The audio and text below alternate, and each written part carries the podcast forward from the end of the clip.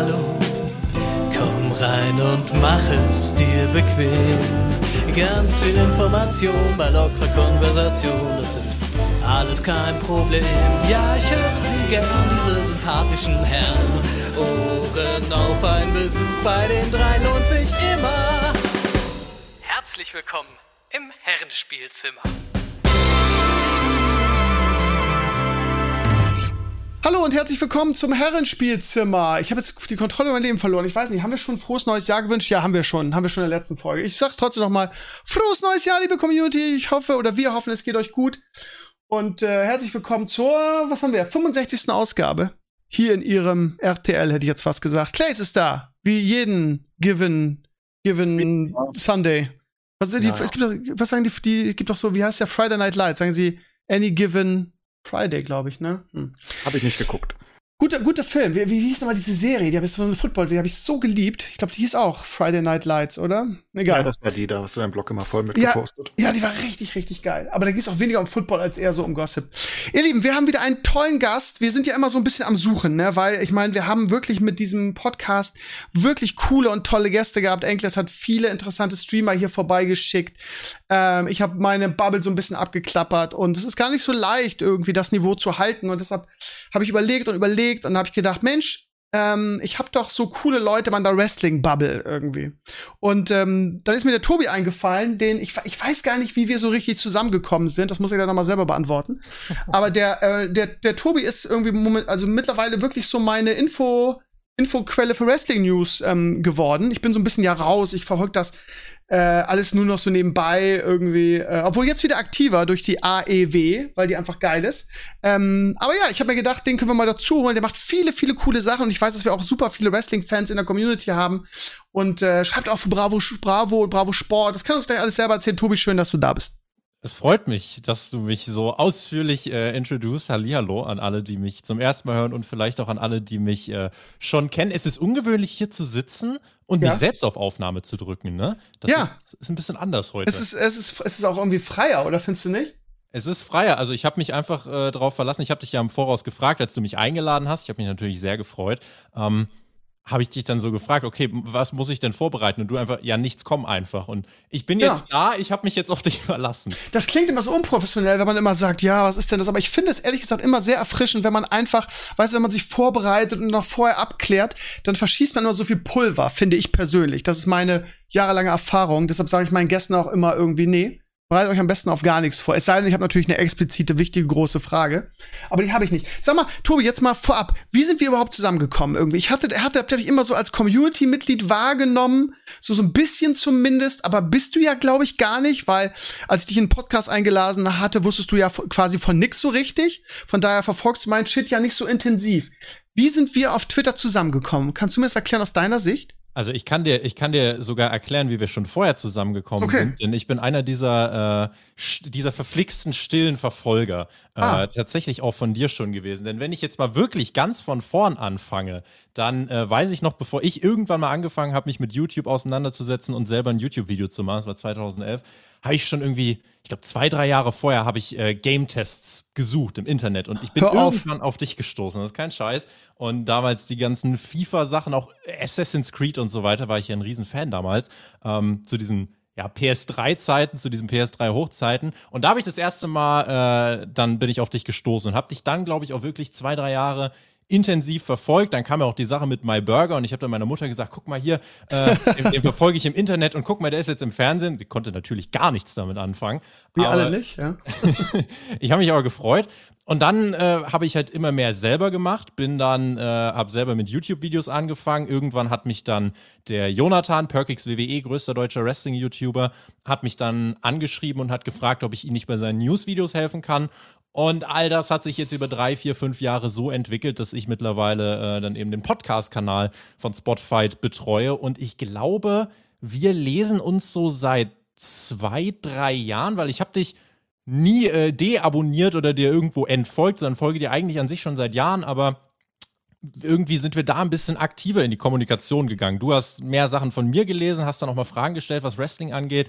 Und so haben wir dann doch irgendwie wieder zueinander gefunden. Und ich muss sagen, deswegen, auch wenn es immer so ein bisschen abgedroschen klingt, äh, ist es für mich auch so eine kleine Ehre, so ein kleiner Fanboy-Moment, äh, dass ich dann tatsächlich jetzt auch von dir eingeladen worden bin, dass ich jetzt hier äh, mit dem Herrenspielzimmer teilnehmen darf. Und äh, ja, gucken wir mal, was wir noch draus machen.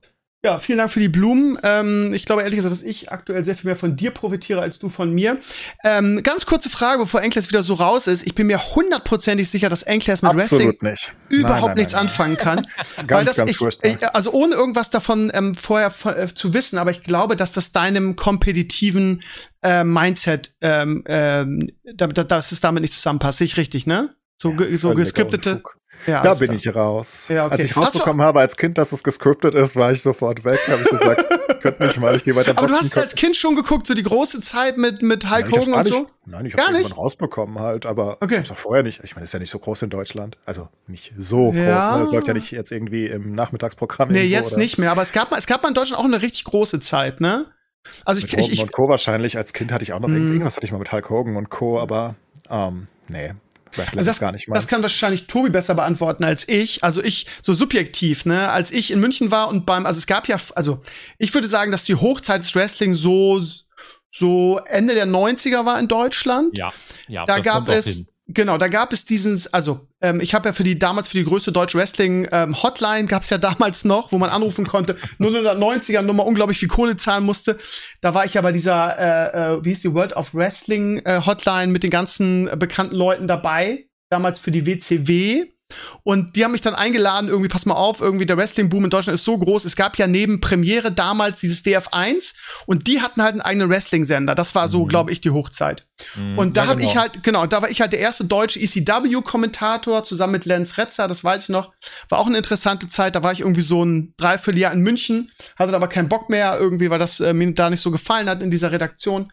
Ähm, aber also da war Wrestling auch in Deutschland so vergleichsweise, also sagen wir zumindest, es war die größte Zeit, würde ich sagen, oder? Würde, würde ich auch, würde ich auch so unterschreiben. Was ich gerade aus meiner Perspektive so spannend finde, das war ja eine Zeit, äh, da, also als Wrestling groß war, war ich irgendwie ein, zwei Jahre alt oder so. Ich bin tatsächlich, äh, ja, siebenundneunziger-Jahrgang.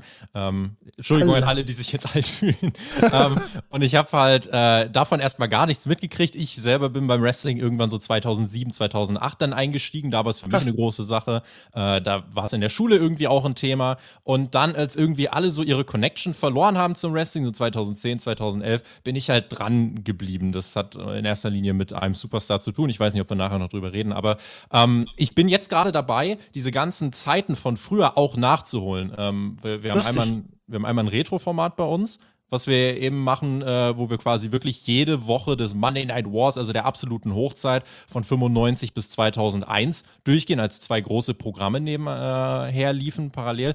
Und ich bin ja tatsächlich mittlerweile auch sehr viel in Kontakt mit Mike Ritter, der ja auch damals bei der W C W sehr viel kommentiert hat, der heute eben auch äh, bei A E W kommentiert mit dem guten und geschätzten Kollegen Günther Zapf. Ja. Und genau. Habe ich doch kennengelernt, den habe ich doch kennengelernt im Studio, als die W W aufgenommen haben. Genau. Unglaublich netter, bodenständiger Typ, im Gegensatz zu, ähm, wie heißt der andere, äh, Carsten Schäfer. Das war ein so arroganter Typ, das war unfassbar. Es gibt, ähm, also ich muss mich etwas diplomatisch verhalten, aber ich sag mal so, du, deine Meinung ist zumindest nicht exklusiv. Also ich habe Mike, ja, ich hab Mike ja mittlerweile auch schon selber getroffen. Und ähm, der hat mir ja vor ein paar Wochen, war er hier am Start und hat mir eine, äh, einen Pappaufsteller überreicht. Hab ich und gesehen. Da hat, und da äh, habe ich ein bisschen mit ihm gequatscht und einfach ein super lässiger Typ. Ähm, generell, wir haben ja auch, äh, wir, wir nehmen ab und zu mal ein paar Podcasts miteinander auf. Und er ist A, jemand, der, der äh, wirklich einfach super professionell im Umgang ist, der auch super herzlich einfach ist im Umgang, dir aber auch viele Sachen erklären kann,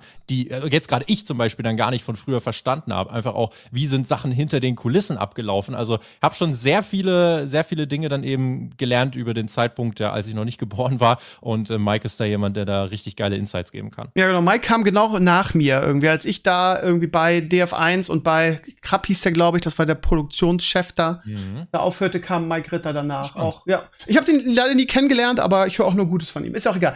Ähm, ganz kurz, bevor wir das, äh, du hast es jetzt ein paar Mal angeteased. Ich glaube, die Leute, wie gesagt, wir haben viele, viele Wrestling, also ich habe viele, viele Wrestling-Fans in meiner Community. Ähm, also ich verfolge dein, dein Zeug ja auch irgendwie. Ähm, es gibt auch, also keine Ahnung, gibt's wahrscheinlich schon Ähm, aber so eine richtig geile deutsche Seite irgendwie, ähm, wo, wo man alle News kriegt und so weiter. Ich habe eine Zeit lang Moonsault verfolgt.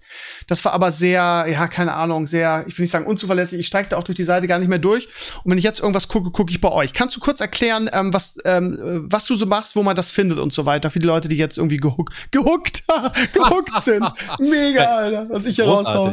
Ja, ja, die Leute, die dann jetzt was zu mir noch rausfinden wollen, äh, die werden diesen Wortwitz spätestens dann verstehen. Und die, die den Gag jetzt schon kennen, die haben sich jetzt schon gefreut. Ja. Ähm, also, was, was, was machen wir im Endeffekt bei Spotfight? Also, äh, ich habe ja vorhin schon gesagt, der Jonathan kam irgendwann auf mich zu. Äh, wir haben damals bei Wrestling News Deutschland, zwanzig sechzehn, zwanzig siebzehn war das, äh, gab es einen Kanal, der hatte irgendwie zwanzig, dreißigtausend Abonnenten. Und Jonathan hat dort alle zwei, drei Tage so, so ein zwei Minuten News Video hochgeladen. Einfach, was passiert gerade in der Wrestling-Welt? Äh, Undertaker hat sich äh, am Knöchel verletzt, keine Ahnung. Einfach solche kurzen Videos. Und äh, hat dann eben Verstärkung gesucht, weil er gesagt hat, ey, ich würde das gern täglich machen. Und kam deswegen auf mich zu. Und wir...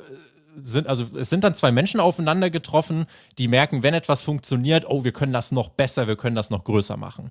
Und dann haben wir uns gesagt, lass uns das Ganze von Wrestling News Deutschland ein bisschen äh, mehr zu einer zu einer Marke machen. Und dann haben wir uns dann eben dafür entschieden, wir machen äh, jetzt wirklich ein großes Ding mit Spotfight. Und wir erweitern das Ding eben auch erstmal um eine Website zum Beispiel. Und das haben wir dann auch gemacht und haben dann überlegt, äh, weil wir irgendwie jedes Jahr, haben wir einmal so einen Schub, so, so einen Tatendrang, wo wir sagen, was können wir jetzt besser machen, ähm, haben wir dann, ich glaube zwanzig achtzehn haben wir dann angefangen zu planen, äh, einen eigenen Podcast-Kanal eben noch aufzumachen, weil die Podcasts liefen bisher dann immer beim Jonathan und wir haben dann gesagt, äh, auch weil er immer weniger Zeit hatte, haben wir gesagt, komm, äh, wir machen den eigenen Podcast-Kanal und äh, den haben wir dann zwanzig neunzehn aufgemacht. Der ist jetzt dann schon gut gewachsen und gedeiht mit, ich meine, auf YouTube sind es jetzt äh, über zwölftausend Abonnenten. Wir waren äh, schon wirklich bei den Spotify-Charts relativ weit oben mit dabei und ich bin quasi jetzt derjenige, der, die, der den gesamten Podcast-Kanal betreut. Bei den News-Videos spreche ich jetzt nicht mehr mit. Da haben wir mittlerweile auch andere Leute gefunden. Und man muss sich das wirklich so vorstellen, es sind da nicht irgendwie Jonathan und ich, die dann alles machen. Absolut nicht. Also wir sind die, die das alles so ein bisschen überwachen. Aber wir haben mittlerweile ein Team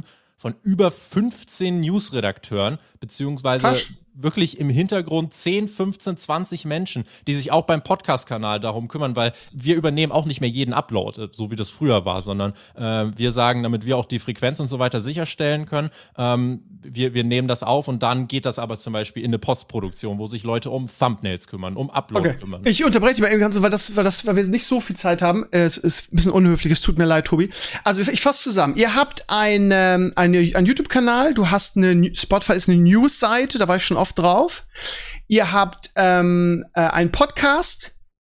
Das sind so die, die, die, drei, die drei Säulen der ganzen Sache, oder? Richtig, bremst mich, wenn Gut. ich zu schnell bin. Ja, ja, ja, ja. Und ähm, ihr habt, äh, du, habe ich gesehen, und das finde ich eigentlich am spannendsten von der ganzen Sache, äh, schreibst auch noch für, für Bravo Sport. Wie bist du denn da reingekommen? Ich habe nach meinem Studium habe ich äh, ganz einfach überlegt, wie mache ich denn jetzt weiter? Also ich habe dual studiert, Journalismus, Unternehmenskommunikation und habe dann zwei Bewerbungen rausgeschickt nach dem Studium. Einen an den Kölner, äh, eine an den Kölner Stadtanzeiger und eine an ein Redaktionsbüro hier in Köln. Und äh, Kölner Stadtanzeiger ist dann leider äh, nichts geworden, weil ich in der letzten Runde gegen eine Kommilitonin ausgeschieden bin. Ist eine lange Geschichte, aber äh, das ist tatsächlich so. Und genau, deswegen bin ich dann im Redaktionsbüro gelandet, wo ich dann jetzt eben äh, viel für Bravo Sport mache und mittlerweile auch noch viele andere Aufgaben übernehme, mich mit Leichtathletik befasse, was ich vorhin zum Beispiel noch nicht gemacht habe. Aber genau, also dort, äh, dort hat sich meine journalistische Tätigkeit jetzt hinbewegt. Okay, ähm. Kannst, also machst du das hauptberuflich, also das ganze Repertoire, also Spotfight, die ganzen Säulen und, und, ähm, und Bravo, oder hast du noch andere äh, hauptberufliche Tätigkeiten? Also bist du quasi Journalist? Ich bin äh, ich bin hauptberuflich angestellt in dem Redaktionsbüro, ah, ja. wo ich eben für viele okay. Magazine schreibe. Äh, also es, im Moment ist es noch eine Volontärsrolle, die wird sich dann aber bald äh, upgraden, sage ich mal. Und Spotfight ist tatsächlich eigentlich voll nebenbei. Also zusätzlich zu einer vierzig, fünfzig-Stunden-Woche setze ich mich pro Woche auch noch mal fünfzehn bis zwanzig Stunden hin und äh, kümmere mich um Spotfight. Klingt anstrengend, aber ist ja auch geil, weil es ja dein Hobby ist irgendwie, ne? Passt ja dann eigentlich ganz gut zusammen, ne? Fühlt sich nicht an wie Arbeit, ja.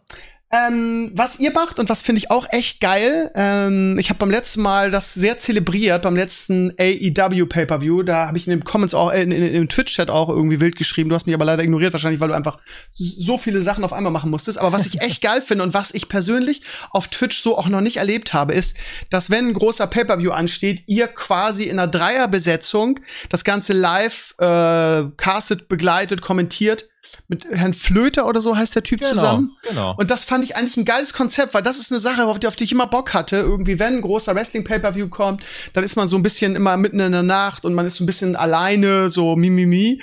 Ähm, aber dann mal irgendwie so ein, so ein Twitch-Kanal zu haben, in Deutsch, der das mit einem so zelebriert, irgendwie das mit einem zusammenschaut und ihr achtet auch darauf, dass das alles synchron ist mit dem, mit dem Bild, weil zeigen dürft ihr natürlich nicht, sonst sagt äh, die W W E oder wen immer ihr da denkt, ja hier, der Kanal ist zu. Aber das Konzept finde ich halt ganz interessant. Wie seid ihr darauf gekommen? Macht ihr das regelmäßig? Also wir haben tatsächlich einfach letztes Jahr zu Double or Nothing, also irgendwie im Spätfrühling, Anfang Sommer oder so, äh, habe ich einfach dem äh, Alexander Flöter, der tatsächlich äh, Wrestling-Promoter ist, äh, von der deutschen äh, Promotion, die nennt sich Pro Wrestling. Mhm. Und ähm, ich habe dann einfach zu ihm gesagt, weil er hat einen Twitch-Kanal gehabt und ich habe äh, gesagt, ey, jetzt erster Pay-Per-View wieder, weil das war das erste Mal, dass wieder Fans dabei waren. Ähm, Und habe gesagt, ja, wollen wir den eigentlich mal auf Twitch live gucken, weil es war ein Hype da und wir haben, es war von Samstag auf Sonntag, viele Leute hatten Bock. Und dann hat er gesagt, ja, gut, dann machen wir das mal. Und dann waren wir überwältigt davon, wie irgendwie zweihundert, dreihundert Leute mit uns das Ding in der Nacht geschaut haben. Und äh, seitdem ist es tatsächlich so, dass äh, der Herr Flöter auf seinem Twitch-Kanal, äh, wir machen das mittlerweile zu Smackdown regelmäßig, von Freitag auf Samstagnacht und äh, eben auch fast zu allen Pay-Per-Views, dass wir uns dann da hinsetzen und Richtig das geil. Eben mit den Leuten zusammen schauen. Richtig geil finde ich das. Guck ich auf jeden Fall auch wieder rein. Ganz kurz irgendwie, um Enkles auch wieder ein bisschen die Diskussion mit zu holen. Ähm, Der Arme. Wo, ja gut, er interessiert sich halt gar nicht dafür, ne? Aber wo, also, wo liegt für dich die Faszination? Also, ich werde das auch immer gefragt und ich kann es auch nie so richtig beantworten. Bei mir ist es eher so der, der, der Gossip und das Entertainment, äh, weil man über die Jahre natürlich an Wrestling, gerade was die W W E angeht, wirklich alles gesehen hat und auch wirklich wenig gewohnt ist. Aber warum interessierst du dich dafür? Was ist für dich die Faszination, geskriptetes Sport-Entertainment zu gucken? Ich freue mich ja schon mal, dass ihr beide sagt, geskriptet und nicht gefaked, weil das ist dann immer der Unterschied, den ich zum Beispiel am Anfang mache.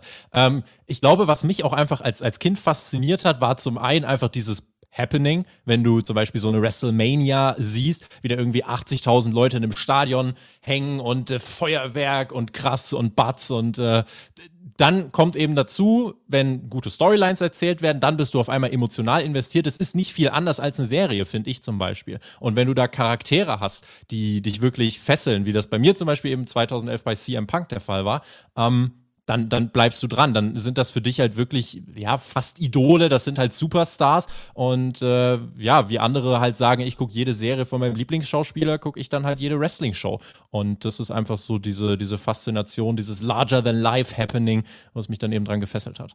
Okay, ähm, vielleicht noch ganz kurz irgendwie, ähm, ja, die W W E, also ich ver- verfolgt die seit neunzehnhundertachtundneunzig, WrestleMania sechs war mein erster Pay-Per-View, also wirklich, wirklich lange.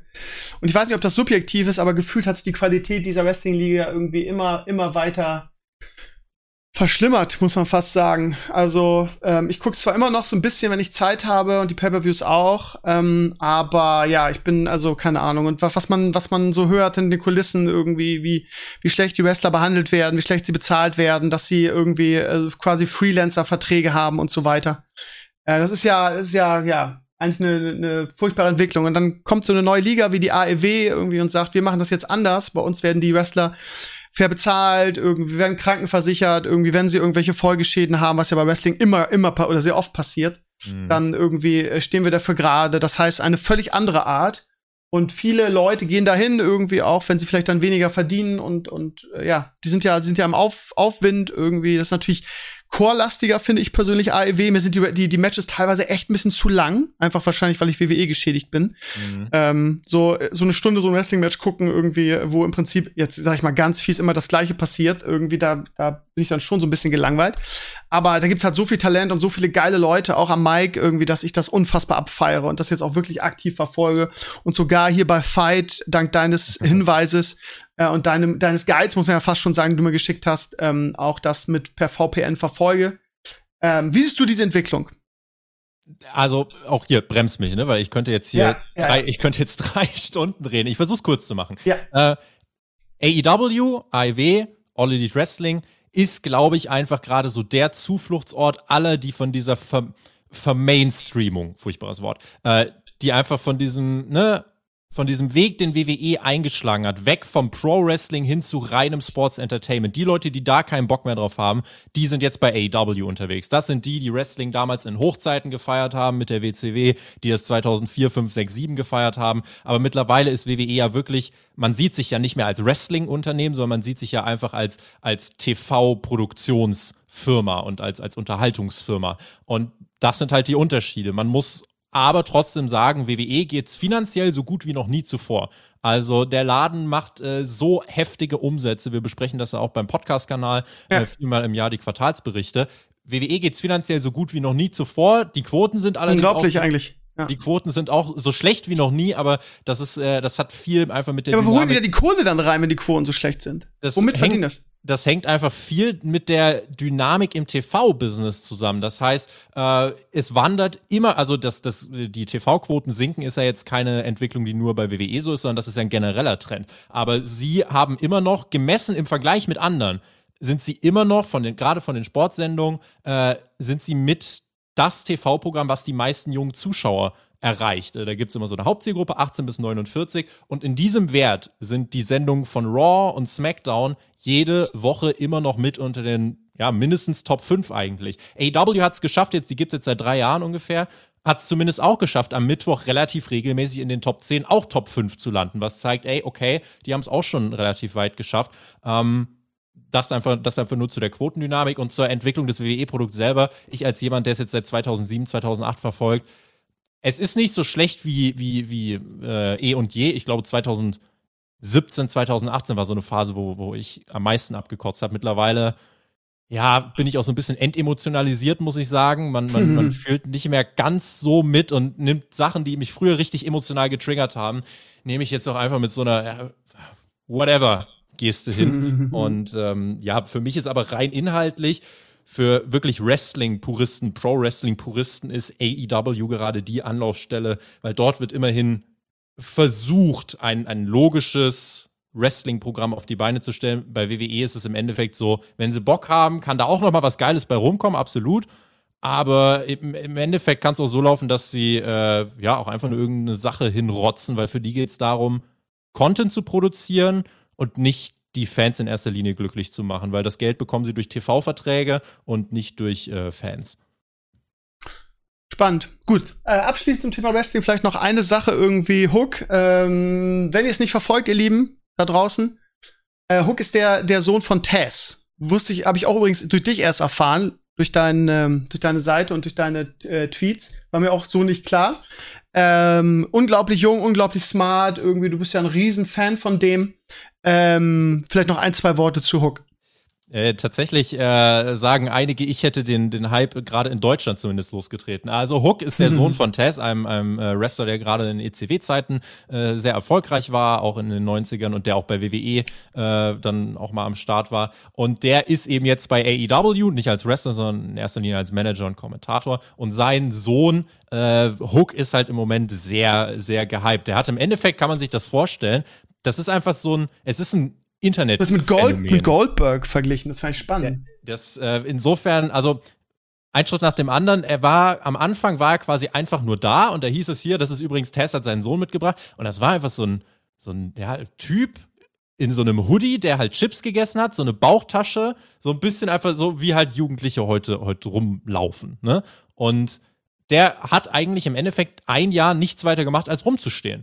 Und irgendwann hat er angefangen, dann auch mal hier und da ein paar Leute übers, über, äh, über die Hüfte zu schmeißen und so weiter und hat die äh, ja durch die Luft geworfen. Und dann haben die Leute auf einmal gesagt, ey geil, wenn er was macht, dann sieht das richtig gut aus. Und dann hat er tatsächlich eben nach eigentlich einem Jahr wenig bis gar nichts tun, hat er sein erstes Match bestritten, äh, Ende zweitausendeinundzwanzig. Und die Leute haben das so krass gefeiert. Also das hat auf YouTube innerhalb von ein paar Tagen die Millionen Views geknackt. Und ähm, mittlerweile ist halt wirklich so ein, so ein Hype entstanden, weil der Charakter von Hook halt einfach so nahbar ist. Der Typ kommt raus, äh, gibt halt einen Scheiß auf alles, macht irgendjemanden kaputt und geht. Und das ist halt als fünf-Minuten-Act was, was gerade richtig, richtig gut ankommt. Ich bin gespannt, in welche Richtung sich das entwickelt. Und ich war halt jemand, der mit Hooks erstem T V-Auftritt quasi schon gesagt hat, was ein geiler Typ. Und äh, deswegen führen heute dann viele äh, diese, diese Hype-Entwicklung, zumindest in Deutschland, dann auf mich zurück. Und der Mike Ritter, weil wir ihn vorhin angesprochen haben, ich habe ja gesagt, er war in Köln,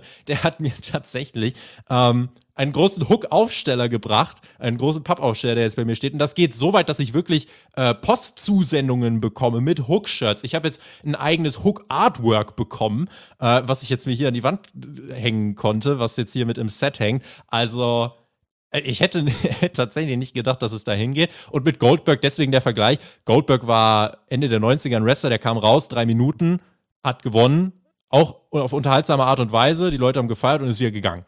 Und er war halt ziemlich cool dabei. Und Hook ist auch das, mit dem Unterschied, dass er von seinen wrestlerischen Fähigkeiten für viele Experten schon jetzt als deutlich besser gilt. Und Goldberg hat damals irgendwie äh, boah, über hundert, also hundertvierundneunzig Matches oder so am Stück gewonnen. Äh, eine geschönte Serie, bevor er dann das erste Mal verloren hat. Und jetzt im Moment, äh, ich habe den Vergleich mit Goldberg gezogen, weil ich sage, naja, Hook kann eigentlich im Endeffekt auch so viele Matches am Stück gewinnen. Wenn der Act funktioniert, muss er auch gar nicht mehr machen. Das ist ein Internetphänomen. Und äh, solange die Welle da ist, sollte man sie mitnehmen. Ah. Ja, ich kann mich erinnern, als die große Zeit von Goldberg war, da hieß es ja irgendwie, ja, Kopie von, von Austin. Das war auch ganz lustig. Also, hm. ja. Aber gut, die Faszination war halt seine Serie, ne? Who's Next? Gut, ähm, ich bin mal gespannt, wie das weitergeht. Das wäre ja auch so ein, so ein Ding, gegen den C M Punk vielleicht mal verlieren könnte, um ihn ganz groß aufzubauen. Ähm, mhm. Die Frage ist halt, ob das nicht noch schon ein bisschen zu früh ist. Ich bin mal gespannt, wie das weitergeht. Irgendwie, ich glaube, die werden den, wenn sie schlau sind, sehr behutsam aufbauen. Machen die Fußballer ja auch so mit jungen Leuten, ne? Also das kann ja mal ein ganz großer werden. Gut, jetzt wechseln wir mal das Thema, damit der Claes hier nicht einpennt. Ähm, und ich möchte mit euch Spät. über du hast gerade gestreamt und bist ein bisschen, ein bisschen platt. Ich möchte mit euch über Novak Djokovic sprechen. Das ist auf meiner Liste und als Bravo Sport Redakteur ähm, denke ich, dass du da auch was zu sagen hast. Ich bin mir ehrlich gesagt immer noch nicht so hundertprozentig sicher, was da abgelaufen ist. Klaus, hast du die ganze Sache verfolgt? Ja, so ein bisschen. Aber so ein bisschen, ja. Ich auch. Wirklich. Genau, also grundsätzlich ist es so, Novak Djokovic ist der beste Tennisspieler der Welt. Nummer eins, ähm, Ähm, Nummer eins der Weltrangliste, letzte Saison drei von vier Grand Slam Turnieren gewonnen, im vierten knapp im Finale verloren. Ähm, so, also der ist outstanding, ne? Das ist einer der besten Tennisspieler aller Zeiten vielleicht sogar, auf jeden Fall seiner Generation. Äh, unglaublich, unglaublich erfolgreicher, guter Typ. Ähm, das Problem ist, irgendwie er ist nicht geimpft ähm, und äh, hatte ähm, angeblich am siebzehnten Dezember Corona und meint jetzt irgendwie, er ist, oder was heißt meint, er ist genesen. Und ähm, möchte in Australien einreisen für die Australian Open, die jetzt anstehen, das erste große Grand Slam Turnier des Jahres. Das Problem ist, Australien lässt keine ungeimpften Leute rein. Er hat jetzt eine Ausnahmeregelung gestellt oder eine Genehmigung dafür. Ähm, die wurde ihm zuerst erteilt, scheinbar.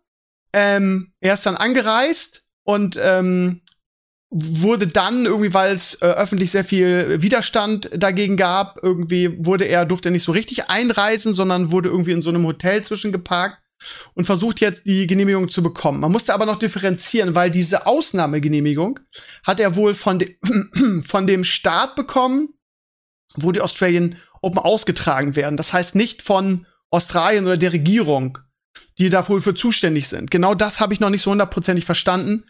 Scheinbar gibt es da unterschiedliche Behörden, die dafür zuständig sind irgendwie und die auch wohl nicht se- sich sehr gut ausgetauscht haben. Klingt für mich immer so, oder f- für mich war es auf den ersten Blick so ein bisschen so, ja, warum gibt man ihm denn erst irgendwie so die Erlaubnis, dann reist er an und dann gibt's irgendwie Widerstand in der Bevölkerung oder auch international und dann sagen die auf einmal, ja, jetzt darfst du doch nicht rein.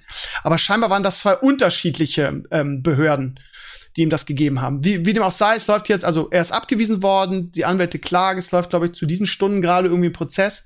Und es geht wohl vor allen Dingen darum, irgendwie um den Test, den er am siebzehnten Dezember gemacht hat, ähm, ob der in irgendeiner Weise offiziell war und also darauf basierend dann, wenn er dann wirklich Corona gehabt hat und der Test wirklich anerkannt ist, ist er halt genesen und dann dürfte er vielleicht mit Ausnahmegenehmigung einreisen bzw. spielen. Es ist alles ein bisschen wirr, irgendwie in den, in den Medien wird, ähm, oder in den sozialen Netzwerken wird, wird Novak Djokovic sehr, ähm, sehr hart kritisiert. Erinnert so ein bisschen an den Fall Kimmich auch, ne, ungeimpft und so weiter. Das ist ja in dieser Zeit so, dass es da ähm, sehr schnell, ja, Exempel statuiert wird, kann man gar nicht sagen, aber dass da auf jeden Fall sehr, sehr große Kritik hagelt, weil er natürlich auch eine Vorbildfunktion hat, jada, jada. Das ist halt nun mal so. Jetzt fangen wir mal bei Endklasse an. Wie siehst du die ganze Sache aus deiner Sicht? Ach, keine Ahnung, das interessiert mich einfach nicht sonderlich. Okay. Dann sitzt er jetzt halt in Australien rum. Also, weiß nicht. Ich finde das Thema so langweilig, weil okay. Ich meine, das hatten wir schon zehnmal mit anderen Sportlern. Wir wissen, dass einige Sportler der Welt nicht geimpft sind. Jetzt hat Australien halt Scheiße gebaut, offenbar, weil irgendwie die sich nicht einigen. Und jetzt macht, macht er sich halt zum Märtyrer. Ich weiß nicht, ob man ihm so viel Aufmerksamkeit geben muss dafür. Okay. Ich habe gedacht, dass, weil du ja solche, solche Sachen immer sehr verfolgst, habe ich gedacht, dass du da noch. Ja, aber das Kimmich hat mich schon genervt ohne Ende. Das hatten wir auch schon diskutiert. Ich finde das so, so, ja. so unbedeutend. Das ist seine eigene Entscheidung und dann muss er aber halt auch mit den Konsequenzen leben. In dem Fall jetzt halt in Australien offenbar. Und ich meine, Australien hat eine No-Covid-Strategie. Die, das heißt, die, die haben ja, die, die haben ja versucht, wirklich das ähnlich wie Neuseeland zu machen. Die wollten ja auf null Cases runter und haben halt die gesamten Grenzen dicht gemacht in der ersten Welle oder was auch immer.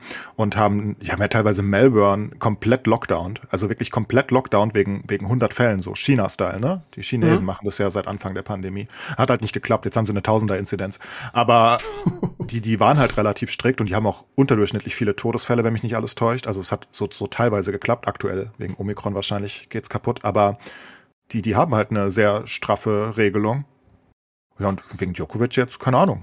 Ich meine, der, der, der, der ist offenbar ein Impfgegner, was will man tun? Ne? Ja, ich glaube, in, tun, genau. in, in, in Osteuropa ist das auch sehr verbreitet, ähm, was ich auf Twitter zumindest davon mitbekommen habe, dass ähm, da so, ja, die haben noch mehr Querdenker als wir, wie es aussieht, von daher. Okay, krass. Ja, schön zusammengefasst, kurz und schmerzlos, ich sehe das ehrlich gesagt ähnlich. Ähm, und äh, Boris Becker hat also mal was Vernünftiges gesagt, das ist man ja gar nicht mehr gewohnt. Er hat nämlich gesagt, ja gut, ähm, für ihn wäre es schlau, irgendwie, wir hätten das Problem nicht, wenn er sich einfach impfen lassen würde, irgendwie. Von daher, wenn er seine Karriere weitermachen will, sollte er sich vielleicht impfen lassen, sonst könnte es da überall Probleme geben, ne? Also das ist genau das, was du sagst. Wenn man sich nicht impfen lassen will, muss man halt auch als Sportler mit den Konsequenzen leben, ne? Warum sollen die immer eine Extrawurst kriegen? Ich bin gespannt, was Tobi dazu sagt. Ich hoffe mal, er ist äh, schlau genug, um nicht das zu machen, was, äh, wir sind ja beide Werder-Fans, was der Kollege Markus Anfang gemacht hat.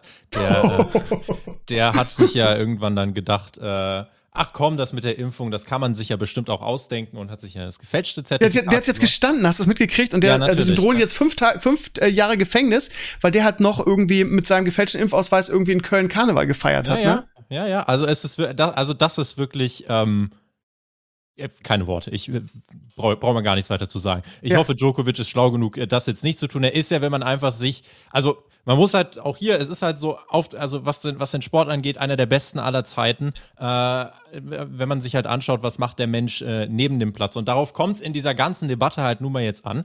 Ähm, was macht er neben dem Platz, ist ja generell jemand, der eher sich wissenschaftskritisch äh, positioniert. So, das kann er machen, das ist in Ordnung, aber äh, ich muss dann sagen, ich finde jetzt brauchst gar keine allzu große Diskussion, weil warum muss man jetzt bei ihm, nur weil er ein guter Tennisspieler ist, eine Ausnahme machen? Wenn es heißt, du kommst nur ins Land äh, unter bestimmten Bedingungen und er erfüllt diese Bedingungen nicht, dann kann er an diesem Event nicht teilnehmen. Also Punkt. Und dann ist gut. Und dann entweder er lebt damit und sagt, gut, dann kann ich halt jetzt nicht mehr alle Turniere spielen, oder er sagt, naja, dann impfe ich mich halt jetzt. Ähm, das fände ich auf jeden Fall die simplere Variante, anstatt dann jetzt irgendwie äh, rumzutun mit vermeintlich vielleicht sogar einem äh, Test, der gefälscht sein könnte, damit er einen genesenen Status annimmt. Also das sind halt Sachen, damit, finde ich, reißt er halt sein sportlich aufgebautes Vermächtnis äh, einfach nur ein, ums kurz ja, zu fassen. Den mag ja eh keiner. Viel einreißen kann irgendwie er eh nicht. nicht. Auf ja. so viel, dass er ja eh schon immer ein Gott, jeder mag, keiner mag Djokovic, sind wir doch ehrlich. Ja. Ist halt ein toller, äh, toller Spieler, aber ich meine, wenn du, wenn du in der gleichen Generation wie, wie Nadal und Federer spielst, dann weißt du, wo die Sympathien liegen. Ja. Ja, ist ein bisschen Arschkarte. Aber das ist auch genau das, was du sagst, Clays. Also das, deshalb ist wahrscheinlich auch also die sozialen Medien so, so kritisch. Der scheint auch menschlich irgendwie, ja, da ist wieder das Stichwort so ein bisschen Gottkomplex und ähm, was man so hört. So von wegen, ja. Immer ja, so. Ja. Der, der wurde auch lange in, in Wimbledon nicht richtig zelebriert und Co. Ich meine, die lieben ja auch Federer, von daher, was will man tun? Aber der, der, der, der, der hat ja so viele Sachen gehabt. Ich, ich weiß nicht, ich weiß gar nicht, gar keine spezifischen Sachen, aber der war ja schon, also vor fünfzehn Jahren war der schon unbeliebt. Da, da, da haben schon die, die, die, die Kommentatoren im, im, im Fernsehen immer gesagt, oh, das mag das Publikum wieder gar nicht. Das ist doch schon seit Jahren so. Und keine Ahnung. Da sind, wir wieder bei den e da sind wir wieder bei den Extrawürsten. Ne? Also ähm, klar, also auf der einen Seite wird, wird gesagt, ja, irgendwie ähm, in der Pandemie haben wir ja nicht viel zu lachen. Von daher ist es doch toll, dass es den Fußball gibt. Irgendwie, als jetzt die Bundesliga jetzt an diesem Wochenende wieder losging, habe ich auch irgendwie so, so einen Cartoon gesehen auf Twitter, irgendwie so von wegen, ja, irgendwie da sieht man auf dem ersten Bild so, so die Corona-Welle, die dich ja über der Wand, die dich erdrückt. Und dann so irgendwie das, das nette Knuffeltier Bundesliga, was sich dann in den Arm nimmt. Und ein bisschen ist es ja auch so. Auf der anderen Seite wird aber massiv kritisiert, dass die Sportler immer eine Extrawurst Wurst bekommen, ne? Und auf der anderen Seite kritisieren die, die, die Fußballvereine, habe ich von, von Watzke jetzt ein Interview gelesen, dass jetzt wieder irgendwie ähm, alles dicht gemacht wird, dass sie keine Zuschauer mehr haben dürfen. Und er sagt, ja, wir, wir haben achtzigtausend passen ins, in, ins Westfalenstadion rein in Dortmund oder Signal Iduna Park oder wie immer wie das jetzt heißt. Irgendwie, wenn wir achttausend machen, irgendwie können wir die, kann jeder irgendwie zehn Meter in, entfernt sitzen. Wo ist denn das Problem? So ist halt, ist halt so eine Frage, ne? Wo ist es irgendwie ähm, Opium fürs Volk? So, und ab wo ist es Extrawurst, wo die Leute drüber ärgern? Und im Fall Djokovic kann man das, glaube ich, so sagen. Meiner Ansicht nach hätte von Anfang an, also so Sonder, Sondergenehmigung hin oder her.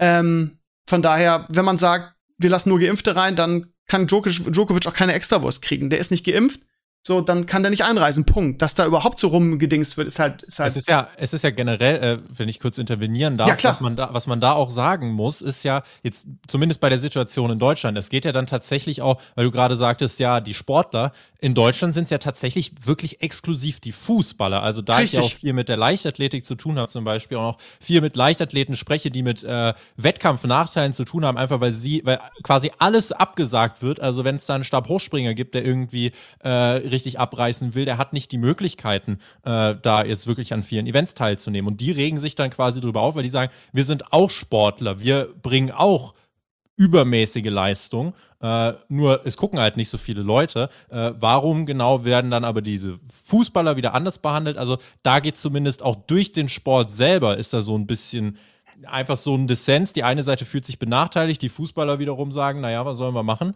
Ähm, die kann man ja jetzt auch nicht komplett dafür verantwortlich machen, aber es ist halt Ja, es ist, es ist sehr. Das, das ist sowieso ist eine, schwierig. Das ist, das ist auch eine falsche Gleichsetzung der Sachen halt auch, die die Leute dann immer sagen. Also generell, ich bin schon immer, ich war schon mit der ersten Welle oder nach der ersten Welle dafür, dass die Fußballer wieder, das hatten, da waren wir noch nicht im Podcast, aber Steve hat sich drüber aufgeregt auf seinem Blog die ganze Zeit, das weiß ich noch.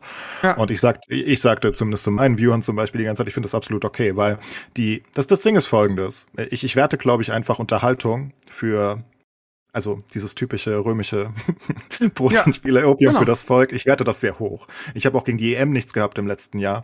Ähm, also ich, meinetwegen hätten sie die Stadien nicht voll machen müssen, aber das ist mir egal. Das ist halt die, die Sache der Briten. Dann ist mir ja Latte, wenn die da unbedingt sich alle anstecken wollen.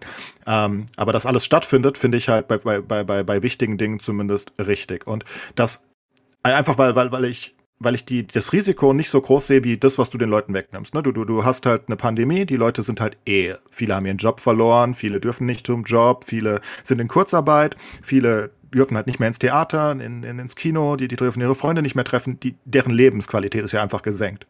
Und alles, was ohne großes Risiko diese Lebensqualität erhöhen kann, ist, denke ich, gesellschaftlich zielführend. Und das ist zum Beispiel äh, Fußball. Ne, weil, weil wir wissen ja alle, gerade in Deutschland wissen wir, dass viele Leute für den Fußball leben. Nimmst du denen das auch noch weg, dann wirst du halt noch mehr Depressionen haben, da wirst du halt noch mehr Unzufriedenheit in der Bevölkerung haben. Ergo, gib ihnen den Fußball, halt mit Geisterspielen, ist ja wurscht, wie es letztes Jahr gemacht wurde oder wie es jetzt wieder gemacht wird, in äh, vielen Bundesländern zumindest. Ähm, ich denke, das ist einfach richtig. Und dass andere Sportarten leiden, liegt nur daran, also nicht nur daran, ich, ich weiß es bei der Leichtathletik, weiß ich es zum Beispiel nicht, aber ich weiß zum Beispiel, dass ähm, Eishockey, was einfach nicht beliebt ist in Deutschland, ne? Ich meine, wer geht schon, ja, da, da hast du halt deine paar tausend Zuschauer, wenn es hochkommt, äh, in der Halle, aber interessiert ja eigentlich keinen Menschen.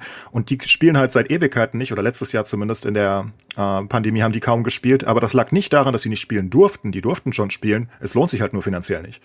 Wenn ihre, weil, weil, weil sie halt hauptsächlich über die Zuschauer leben, ne? Weil die halt wirklich auf die Ticketpreise angewiesen sind in ihrer kleinen Arena. Und wenn die Arena leer ist und du trotzdem die Kosten hast, dann lohnt es sich für die einfach nicht, weil die halt nicht die Millionen Fernseheinnahmen, nicht die Millionen Sponsoren haben. Ja. Und deswegen sagen die, okay, geht alle in Kurzarbeit. Die haben wirklich ihre Eishockeyspieler in Kurzarbeit geschickt, ne? Also, weil es einfach effizienter ist. Der Unterschied vielleicht, der kleine Unterschied zur Leichtathletik, den wir jetzt zum Beispiel zweitausendeinundzwanzig beobachtet haben, ist, dass es für viele Leichtathletinnen, Leichtathleten das Problem war, äh, es fand ja Olympia statt jetzt letztes Jahr, auch verschoben. Mhm. Und die sagen, äh, okay, wenn wir nicht die Möglichkeit haben, überhaupt an Events teilzunehmen, wie sollen wir dann die nötige Praxis, Wettkampfpraxis sammeln, um äh, überhaupt für Olympia dann in Form zu kommen? So, die wünschen sich dann ja. wenigstens irgendwie dieses Mindestmaß an, an einem Wettbewerb, damit sie auf dieses große Ziel Olympia, wo sie seit vier, fünf Jahren drauf hingearbeitet haben, damit sie eben äh, da quasi dran teilnehmen können. Aber ist das nicht dasselbe ja, Problem, von, was Engels gerade gesagt ja. hat, dass sich in Deutschland kein, in Anführungsstrichen, das ist jetzt wirklich sehr oberflächlich formuliert, keine Sau vielleicht Athletik interessiert und dass sie deshalb irgendwie, dass sich die, die Wettkämpfe deshalb auch nicht lohnen? Ist das ja, wirklich ein Verbot? Die Frage ist ja, dürfen die nicht stattfinden, weil, weil, weil, weil, weil sie es nicht dürfen, gesetzlich? Oder finden, werden die abgesagt von den Veranstaltern, weil die sagen, ohne Zuschauer kein Geld, das lohnt sich für uns nicht, wir machen einfach Minus? Die sind tatsächlich, äh, gesetzlich war es denen nicht möglich, da anzutreten. Also okay. auch mit irgendwelchen Vor Vorgaben mit Bubbles und so weiter, es haben sich ja alle so gut es geht dran gehalten, äh, wurde den Leichtathleten dann eben nicht die Möglichkeit gegeben, an diesen, an diesen Wettkämpfen teilzunehmen. Und das Ding ist dann aber, ähm, die arbeiten auf was hin, jetzt eben Olympia, und Olympia wiederum wird ja im T V geschaut. Das ist wahrscheinlich irgendwie so ein bisschen so eine Zwischenstufe, weil ich verstehe euren Punkt, dass, ähm, dass natürlich gewisse Sportarten, die einfach gar keine oder sehr wenig wei- äh, Reichweite generieren, dass die natürlich dort ins Hintertreffen geraten und dann eben aus wirtschaftlichen Gründen klein beigeben. Aber wenn es dann darum geht, wir wollen uns in Form bringen, damit wir bei Olympia, was ja dann doch wieder ein paar schauen, um da zu performen, ist wahrscheinlich so eine Graustufe zwischendrin.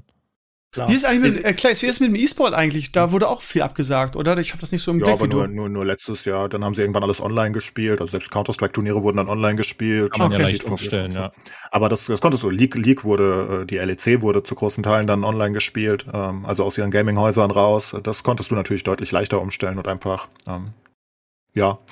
Also da, da ging eigentlich alles weiter. Okay. Ich meine, ich weiß noch, dass die E M Katowice abgesagt wurde, ganz am Anfang der Pandemie. Ungefähr gleichzeitig mit dem Formel eins Rennen, was sie in Australien irgendwie mittendrin abgesagt haben. Das war ungefähr zur gleichen Zeit. Und dann gab es ein paar Probleme. Aber dann, wo Fußball wieder losging, ein bisschen später kamen dann auch die Turniere wieder. Ich meine, was halt fehlt, sind halt die, die, die, die LAN-Turniere auf, den, auf Gamescom und Co. Weil, naja, die standen, fanden halt nicht mehr statt richtig, aber insgesamt, also läuft alles ganz normal seit Ewigkeiten weiter. Und jetzt okay. sind sie auch wieder in den Hallen. Ohne Zuschauer zu großen Teilen, aber ja. Also ich frage mich bei dieser ganzen äh, völlig passenden Opium fürs Volk-Diskussion, die ich mittlerweile genauso sehe. Also ich muss echt sagen, ich war ähm, ich war anfangs sehr dagegen irgendwie, weil ich auch diese Extrawurst irgendwie nicht nachvollziehen konnte, weil also am Anfang war das ja echt so, ne, dass die irgendwie, es gab nicht nicht Tests. Ich weiß noch, als ich mal so ein bisschen verschnupft war und mich gerne testen wollte mit, mit Corona ganz am Anfang und ja, du quasi nirgendwo getestet wurdest und die Fußballer dann irgendwie ähm, jeden Tag oder jede Woche, was weiß ich, zehntausend Tests gekriegt haben oder so.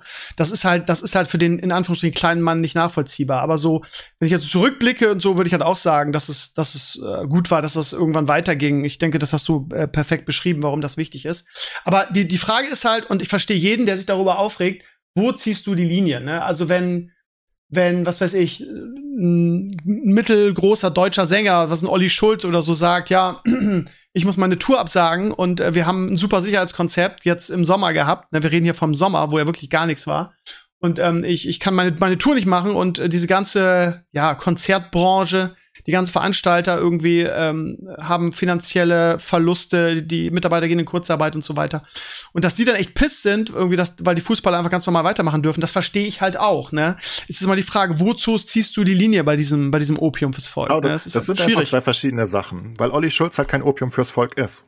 Das ist, also generell kann man, man kann diesen Fall jetzt sehen, ich, ich kenne den nicht, ne? Ähm, aber ich, man weiß ja, dass viele Konzerte und so abgesagt werden mussten. Ja. Und das, das ja. kann man halt alles einzeln dann betrachten und sagen, das ist gut gelaufen, das ist nicht so gut gelaufen, das war sinnvoll abzusagen, das war nicht sinnvoll. Aber dass die Leute das vermixen, ist, glaube ich, einfach falsch. Das, das, das hat nichts miteinander zu tun. Fußball darf eine Sonderwurst haben, aus meiner Sicht. Die, die, die dürfen eine Besonderbehandlung haben, weil sie was Besonderes sind. Es ist, ich meine, wie viele... Ich meine, wie viele Leute gehen zum scheiß Olli Schulz-Konzert? zweitausend, dreitausend Leute? Ja, ja, ich? Das sind durften ja nicht Mensch. So viele, war, war ja vorhin. Vor, ja, klar, aber das ist ja gesellschaftlich völlig irrelevant. Das ist für eine ganz kleine Gruppe an Leuten in irgendeinem Teil von Deutschland an diesem einen Tag relevant. Und das abzusagen, ob das jetzt in dem Detail, in dem einen Beispiel richtig oder falsch war, ist mir völlig Latte. Es, man, es hat überhaupt nichts damit zu tun. Ne? Und Fußball hingegen ist halt super einfach zu regeln, weil du kannst, du, du hast nicht so viele Leute inbegriffen, du sagst, okay, wenn, wenn's, wenn, wenn gerade die Hütte brennt, hast du Geisterspiele, aber die Leute haben trotzdem ihre Unterhaltung, ihr, ihr, ihren Lebenselixier in einer gewissen Hinsicht. Das ist ja für viele Leute einfach so und deswegen hasse ich auch diese, diese Twitter, was weiß ich, was das sind, ähm, diese Leute dann auf Twitter, die sagen, das ist doch nur Fußball. Was ist das ja, für eine Aussage? Dieselben, die bei der W M und E M immer oh, irgendwie Gott. Alles schlecht sehen. Ich hasse, ich hasse die dieses auch. Nur. Dieses Nur davor ist so absurd. Das kann ich vor alles setzen. Das ist nur dein Job. Wen zur Hölle interessiert? Das ist nur, was weiß ich, das ist, das ist so absurd, dieses nur davor zu setzen. Du kannst doch überhaupt nicht bewerten, wie wichtig das für viele Leute ist. Das ist genauso und wie, muss man den kennen. Das ist auch immer zu jedem. Eigentlich, das kommt in erster Linie von denjenigen, die sich halt wünschen, dass der Fußball gar nicht diese, diese Rolle hätte. Ja, natürlich, die, die, die mögen Fußball nicht. Und das ist ja auch okay, die, die, die sollen Fußball gar nicht mögen. Und die können das ja auch kritisieren. Aber diese, diese zum Beispiel, wie konnte die E M stattfinden, wie, wie, wie, das ist ja nur Fußball, wie können wir uns um sowas aktuell kümmern? Ja, und was sollen wir uns denn kümmern? Sollen sie alle daheim sitzen und die Wand angucken? Das ist doch Schwachsinn. Ich meine, das Risiko ist doch, wie gesagt, die Briten bei der E M kann man halt auch kritisieren. Ob die die Stadien voll machen müssen, das ist schon sehr fragwürdig. Aber das ist halt ihre Entscheidung. Das ist, wir sind Deutsche, das verstehen wir nicht. Ähm, aber dass Fußball generell weitergeht und dass es auch eine Sonderwurst aus meiner Sicht verdient hat, liegt doch einfach nur daran, dass es das Größte und mit Abstand, also ich meine, es ist ja nicht mal close, wir sind ja nicht in Amerika, wo wir irgendwie drei, vier Sportarten auf einem ähnlichen Level haben. Wir haben Fußball in Deutschland, wir haben nichts anderes. Ja, ein paar Leute mögen Handball, aber das ist ja so weit weg. Also, ne, das ist ja, was weiß ich, was ist denn die zweiterfolgreichste Sportart in Deutschland das überhaupt? Das ist eine gute Frage. Ja, ich glaube, es gibt kein, gar, gar, Fußball, nichts, gar nichts anderes als Fußball. Fußball ist so weit vorne, alle anderen sind ja, dagegen. Also deswegen dürfen die meinetwegen halt auch eine Sonderwurst haben, einfach weil, ich meine, du kennst doch diese typischen Ruhrpott-Leute, die leben für Fußball. Ja. Nimm denen das halt auch noch weg. Jetzt sind sie schon in Kurzarbeit, jetzt dürfen die schon nicht arbeiten, jetzt dürfen die schon nicht mehr sonst was machen. Dann lass ihnen doch ihr Fußball am Samstag. Ich meine, was ist denn das Risiko? Das Risiko ist, dass sich ein paar Fußballer bei Geisterspielen selbst anstecken. Ja, meine Güte. Die, die, die entscheiden das ja selbst und das sind Millionäre, die, die werden damit klarkommen. Das ist meine Ansicht seit, seit Beginn dieser Pandemie und ich weiß nicht, warum man das immer so... ach, so zerreden muss, dass, dass, dass man, man naja, weil alles Leute, die es persönlich auf. betrifft, natur, natürlich, das haben wir schon oft drüber gesprochen, natürlich nur ihr eigenes Leben ähm, sehen und natürlich vorbelastet sind. Die gesamte Kulturbranche, hast du natürlich recht, wenn man jetzt die Einzelfälle, wenn man das, das Olli-Schulz-Konzert, wo, was weiß ich, achthundert Leute hin dürfen, wenn du, wenn du das siehst, dann sagst du, ja, interessiert keine Sau, ne, aber diese ganze Branche als sich, an sich oder für sich, ja, ne, das ist ja auch ein riesiges Problem. Die darf halt gar nichts machen, das ist halt ja, kulturmäßig kleinreden. Ja. Ich habe doch auch die Weihnachtsmarktstände und Co. in Kauf, äh, in, in den Schutz genommen und sagte, das geht, das ist halt auch schlimm für die. Das ist mir alles bewusst. Und die Gastroindustrie, äh, die gesamte Gastrobranche, ähm, die komplett äh, am Boden ist, das ist mir alles bewusst. Und der Einzelhandel, das ist alles schlimm. Aber das sind halt andere Themen. Das, also, das ist aus meiner Sicht einfach was ganz, ganz anderes. Du, Der, der Fußball, dass das wieder stattfindet, das tut keinem weh. Du nimmst es halt nur als Beispiel. Wir hatten das Gleiche übrigens bei den ganzen Staatshilfen. Ich meine, wir haben ja TUI und Lufthansa gerettet. Die wären ja sonst, die wären ja, die wären ja kaputt, beide. Und es gibt halt, ja, ja, natürlich. Und jetzt kannst du natürlich sagen, hey, warum wird mein kleiner Einzelhandelladen in der Stadt nicht gerettet, aber die Lufthansa wird mit, mit zehn Milliarden gerettet. Und diese Frage ist ja meinetwegen auch legitim, aber eigentlich haben diese beiden Sachen nichts miteinander zu tun. Das eine ist, wie rette ich kleine Unternehmen, die absolut keine Bedeutung für irgendetwas haben, also einzeln gesehen, ne? In der Gänze schon. Und die andere Frage ist, wie, wie wichtig ist die Lufthansa für Deutschland? Und da kann man jetzt zum Schluss kommen, die ist nicht so wichtig, aber die ist schon relativ wichtig, weil es unsere einzige richtige große Fluglinie ist. Und, und weil da unglaublich viele Arbeitsplätze dranhängen. Ne? Unglaublich viele Arbeitsplätze, ist auch wichtig, glaube ich, teilweise. Ich, ich glaube, die Lufthansa kümmert sich auch teilweise um die, die, die Staatsflüge und Co., wenn mich nicht alles täuscht. Keine Ahnung, weiß ich nicht genau. Also die, die, die hat halt schon eine gewisse Relevanz. Und da, da hängt halt so viel dran. Das ist genau wie die Autoindustrie, wenn auf die wieder eingeprügelt wird. Ähm... Die ist halt so wichtig. Ne? Du, du kannst nicht sagen, ja, aber die, die haben dann nur so und so viele Mitarbeiter. Nee, wenn die fallen, fallen halt auch zwanzig Zulieferer und so weiter. Und die Zulieferer der Zulieferer, die fallen alle um. Und deswegen rettet man die halt lieber. Erstens ist es einfacher, ne? Weil du hast dann eine Zahlung sozusagen und hast nicht zehn Milliarden äh, einzelne Unternehmen. Es ist halt einfach verständlich und das ist halt auch wichtig im Großen und Ganzen. Und diese Sachen immer zu vermischen, ich, ich finde, man muss die Sachen einzeln sehen. Und dass Fußball weiterläuft, ist halt kein, keine Schande. Dass dann gleichzeitig auch das Olli-Schulz-Konzert stattfinden sollte, eventuell, wenn, wenn die Bedingungen gut sind, das sehe ich ja absolut ein. Aber das hat einfach nichts miteinander zu tun aus meiner Sicht. Das eine ist was Großes, Gesellschaftliches, das andere ist eine Einzelfallentscheidung. Ich kann eine Sache gerade noch beisteuern, weil ihr gerade gefragt habt, wie ist das eigentlich, was kommt denn nach Fußball so, was die, was die Sportarten angeht.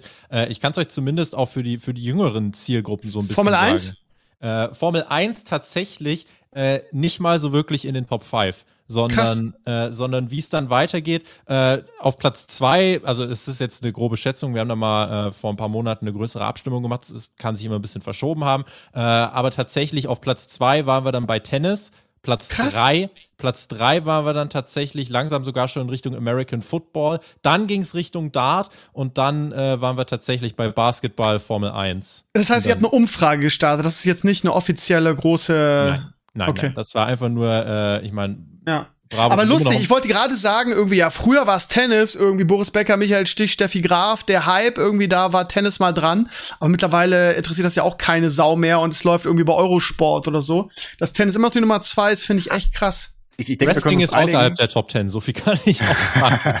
Verdient.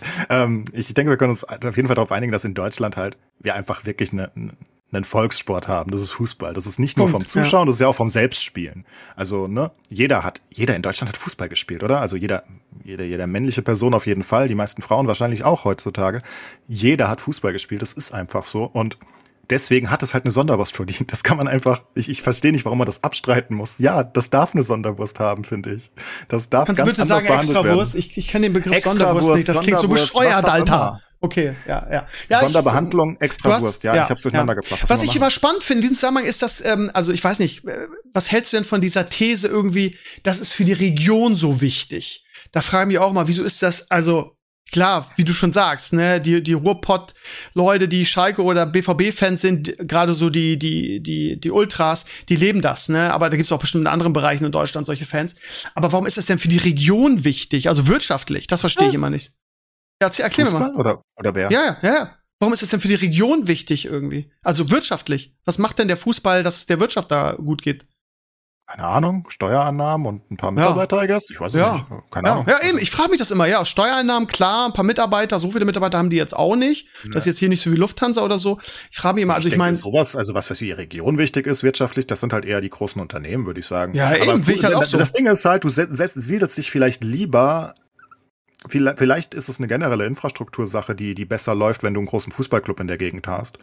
Das könnte ich mir vielleicht vorstellen. Das weiß ich aber nicht genau. Ist aber vielleicht ist auch ein bisschen Blabla, ne? Also wenn Watz gesagt, ja, äh, wir müssen wieder, äh, wir müssen, also das ist ja auch nachvollziehbar, ne? Dass er sagt, ja, der, die Bundesliga und die, der, der Fußballprofibereich in Deutschland hält das nicht lange aus, wenn keine Leute ins Stadion gelassen werden. Ja. Ne? Mit Werder Bremen ähm, kann ich da ein Lied von singen irgendwie. Wir haben ja solche Probleme nach der ersten, nach der ersten Welle mhm. und der, ne? Also von daher, da gibt's ja viele andere Clubs, die da noch größere Probleme haben, ne? Also keine Frage. Aber dann die Begründung, ja, ja, weil irgendwie der, der, die Vereine werden ja für ihre Regionen so wichtig. Da frage ich mich immer, was genau meint er? Ich, ich weiß ich auch nicht. Wirtschaftlich glaube ich nicht, aber ich glaube vielleicht in der generellen Wahrnehmung der Stadt. Ich meine, das ist ja ein Aushängeschild, ne? Also wenn ja, ich klar. an Bremen denke, dann denke ich ja nur, ich, ich habe nichts anderes. Bremen. Ich denke nee. ja nur an Werder, ich denke ja, ja. nur an Grün-Weiß. Bremen ist ja. für mich nichts anderes. Und die Stadtmusikanten ja. noch ein bisschen. Ja, aber bisschen. Bremen ist für mich nichts anderes. Wenn Bremen ich an, ha wenn ich an Hamburg denke, also. denke ich an Blau-Weiß. Also es ist ja auch mit Farben gekoppelt, ne? Braun-Weiß. Was? Braun-Weiß. Hey, lass mal die Pauli-Leute. Das war mal. genau die richtige Antwort, danke. So, das, ja. das ist einfach so. Und ich glaube, Wolfsburg ist wahrscheinlich dann, aber wenn wir an Wolfsburg denken, denken wir an Volkswagen und nicht an Wolfsburg. Ja, definitiv. An was ja, aber an Volkswagen denkst du trotzdem an Grün irgendwie noch, finde ich. Ich weiß nicht. Grün-Weiß ah, habe ich trotzdem drin. Aber ja, es ist einfach ja. wichtig für eine Stadt, denke ich, einen guten Club zu haben. Vielleicht kann, ich glaube, die. Es wertet die Stadt, die Stadt schon auf, da hast du schon ja, recht. Genau. Aber ich, der wirtschaftliche Nutzen, da muss man, glaube ich, so ein bisschen Fantasie haben. Mal gucken, wie kommen die. Wenn du ein Stadion baust, das wertet die Attraktivität der Stadt auf. Ja, kostet aber also definitiv viel Geld. Das möchte kostet ich, viel ja. Geld, absolut. Ja. Aber ich glaube, das ist wichtig und ich glaube, das meint er vielleicht. Aber was weiß ich. Also ja, gut. Ist halt nicht gut, wenn alle Fußballclubs in Deutschland, da hat er recht, ne? Wäre schlecht, wenn die alle weg sind. Wo wir gerade bei Fußball sind, vielleicht nochmal ganz kurz der Schlenker Richtung Katar. Ich habe gestern ein Bild gesehen von einem neuen Stadion in Katar, was fertiggestellt wurde, was zu großen Teilen aus äh, recycelten und wiederverwertbaren Materialien besteht. Dass er, auch, dass er von draußen aus irgendwie, als wäre es nur so aus, aus großen Containern gemacht worden. Das fand ich ganz witzig. Habt ihr es gesehen zufällig?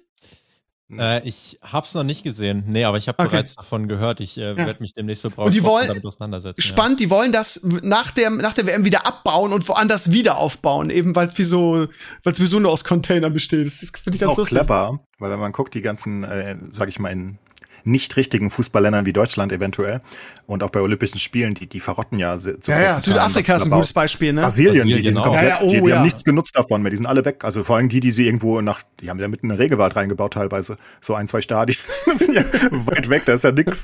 Und da haben sie dann Stadion hingebaut, damit sie irgendwie. Da brauchst du keine Ordner für die Zuschauer, sondern irgendwie, du gibst den Ordner Macheten irgendwie für das ganze Getier, was da reinkommt irgendwie.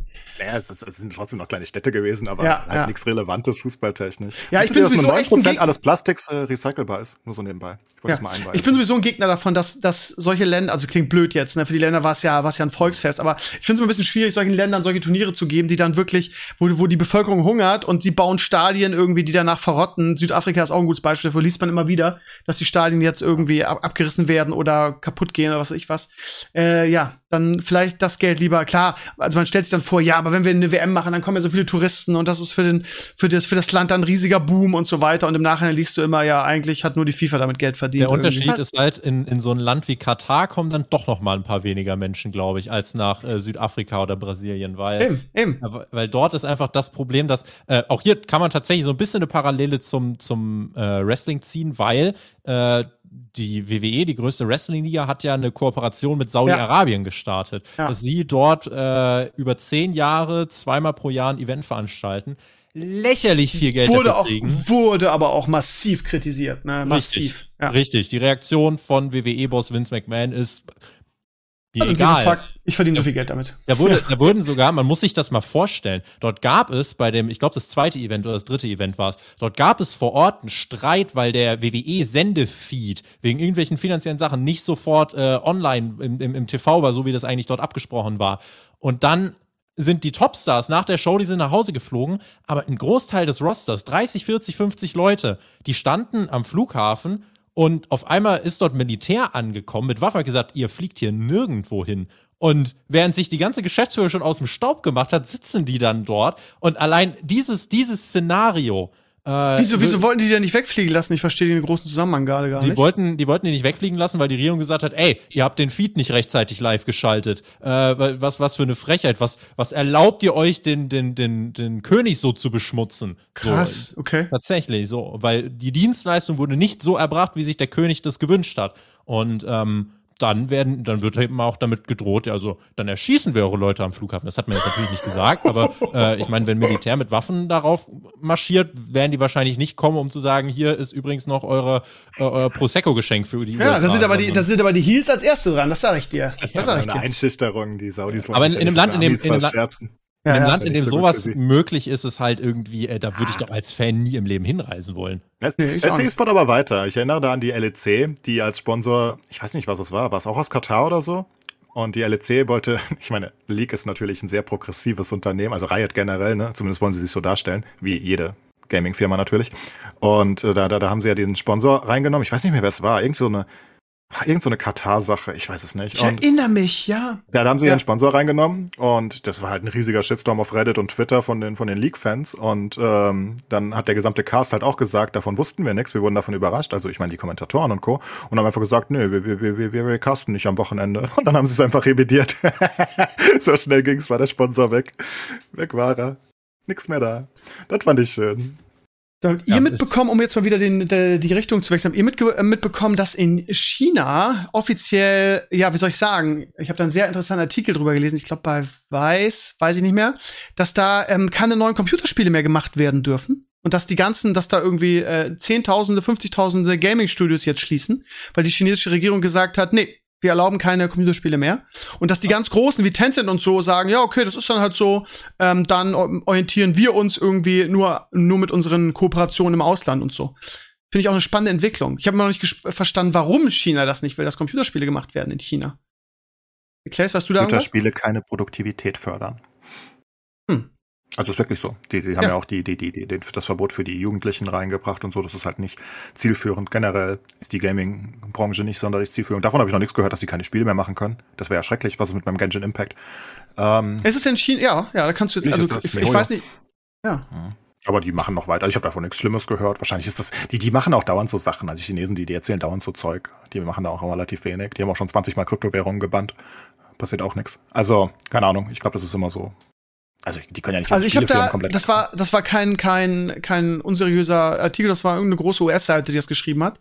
Und dass da wirklich, also auch äh, die ganzen Leute entlassen werden und die Studios wirklich schließen. Ich weiß jetzt nicht, wie das mit bestehenden Spielen ist. Ich glaube, ich weiß nicht, ob, ob bestehende Spiele auch nicht mehr weitergeführt werden da dürfen, aber im Artikel stand explizit drin, es dürfen keine neuen Computerspiele mehr gemacht werden. Ja, wahrscheinlich in China. Nicht in China direkt. Dann machen sie es halt ja. in Vietnam outsourcen oder so. Irgendwo, ja. Gehen sie halt irgendwie ein Land weiter und ja. machen trotzdem noch ein. Also, ich meine, Tencent und Co. können sie ja gar nicht mehr shutdown. nee, nee, sowieso nicht, so aber riesig. Die haben ja auch, die sind ja auch eher im Ausland, ne? Also die, die ja, sagen ja, einfach, ja, ist uns egal, wir wir haben Riot, wir haben was weiß ich was, wir sind überall drinne, wir machen das einfach im Ausland. China will generell definitiv keine Computerspiele fördern mehr, das sieht man deutlich. Ich glaube, das mögen sie nicht. Und wahrscheinlich, ähm, ja, ein bisschen, ich, ich, ja, generell muss man das natürlich sagen, es ist nicht wirklich produktivitätsfördernd für die Jugend, nehme ich an. Die, die setzen halt einfach die Videospiele so ein bisschen auch, also was wir zum Beispiel hier mit Drogenkonsum meinen, das meinen die zum mhm. Beispiel, wenn dort jemand Videospiele spielt, das ist, glaube ich, genau. für die relativ ähnlich. Das wollen sie so stigmatisieren in einer gewissen Hinsicht, glaube ich, und das einfach rauskriegen, weil ich glaube halt auch, dass, weiß nicht, Games fördern vielleicht dann auch bei der Jugend dann Zusammenhalt und, und, und vielleicht Revolutionsgedanken und Co., wer weiß, ne, also so ist es zumindest im Westen passiert. Schreit nach viel Lebensqualität da drüben. Ja. Ja, naja. Andere Länder, andere Sitten oder so. Ich würde es trotzdem gerne mal besuchen, mir das mal angucken. Ein Community-Mitglied ist ja ähm, da Koch irgendwie, der hat, ist auch so ein Weltenbummler, war überall schon, hatte ich auch schon mal bei Steven Talks zu Gast. Schönen Gruß an dieser Stelle. Ähm, der ist in Shanghai und ist da, ich weiß nicht, ob er Sternekoch ist, aber irgendwas in der Richtung. Und ähm, ja, ich glaube, der fühlt sich da ganz wohl. Ich würde auch gerne mal irgendwie China besuchen. Ich glaube, das ist ganz spannend, sich das mal anzugucken. Ich weiß nicht, ob ich da vloggen darf, ohne hingerichtet zu werden. Aber ja, ich würde es riskieren, sagen wir es mal so. So schlimm ist es da auch. Ja, nee, es ist es nicht, natürlich nicht. Ist ja nicht Katar. Sorry. Ist ja nicht Nordkorea. Ja, ähm. Da darfst du auch nicht hin. Nee, da will ich auch gar nicht hin. Habe ich Angst. Ähm, ganz kurz, ich habe äh, in dieser Woche, äh, ganz äh, nachdem meine, meine Freundin war diese Woche krank und sie hat zum Glück ähm, P C, also sie hat einen P C R-Test gemacht und der war zum Glück negativ. Das heißt, dann ähm, konnte ich dann ins Kino gehen und habe mir, in, nachdem Leo im Bett war, so ein paar äh, Abendvorstellungen reingepfiffen und ähm, zwei Filme geguckt, die ähm, ja ich nicht so gut fand. Ähm, die Reaktionen darauf sind bei den Kritikern teilweise genauso. Matrix Resurrection ähm, habe ich jetzt habe ich jetzt gesehen, war spannend irgendwie. Ich fand es auch ganz ganz ähm, ganz interessant, ihn zu gucken, weil ja man muss ja auch mitreden können. Ist der wirklich so schlecht? Ich fand ihn jetzt nicht so schlecht, wie er gemacht wurde, irgendwie so der schlechteste Film des Jahres und so weiter. Aber ähm, er war halt schon irgendwie, ja, skurril irgendwie auch, ne? Es ist irgendwie so, ich habe heute in, in einem Artikel drüber geschrieben und hab's, hab so wie so eine Reunion bezeichnet, wie so dieses Potter-Ding. Nur, dass sie da das irgendwie in einem Film gemacht haben. Irgendwie, du hast das Gefühl, du bist auf so einer Hollywood-Tour und die ähm, erzählen dir irgendwie, wie geil die Matrix-Filme früher waren, so. Also, das war schon sehr skurril, der Film, und ich verstehe nach wie vor nicht, warum sie es gemacht haben. Natürlich kann man sagen, ja, irgendwie des Geldes wegen und haben, haben gedacht, sie können doch mal die Kasse machen. Aber ich weiß nicht, ob das jetzt finanziell irgendwie so ein großes Ding für die war. Ähm, und ähm, ja, ich bin nach wie vor der Meinung, dass Hollywood wirklich ähm, die Finger von diesen ganzen schönen Kult reinlassen sollte. Es, es sei denn, sie haben wirklich eine, eine sehr, sehr gute Idee, wie bei Cobra Kai zum Beispiel. Aber ja, Ghostbusters irgendwie, der hat ja unterschiedliche Namen irgendwie. Ich glaube, bei uns heißt er Legacy, in den U S A heißt er Afterlife. Aus irgendwelchen rechtlichen Gründen ähm, fand ich auch nicht geil, muss ich echt sagen. Aber der wurde ähm, durchaus gelobt von, ähm, von Clays ähm, Lieblingskritikern. Sowohl Behind als auch, wie heißt der andere?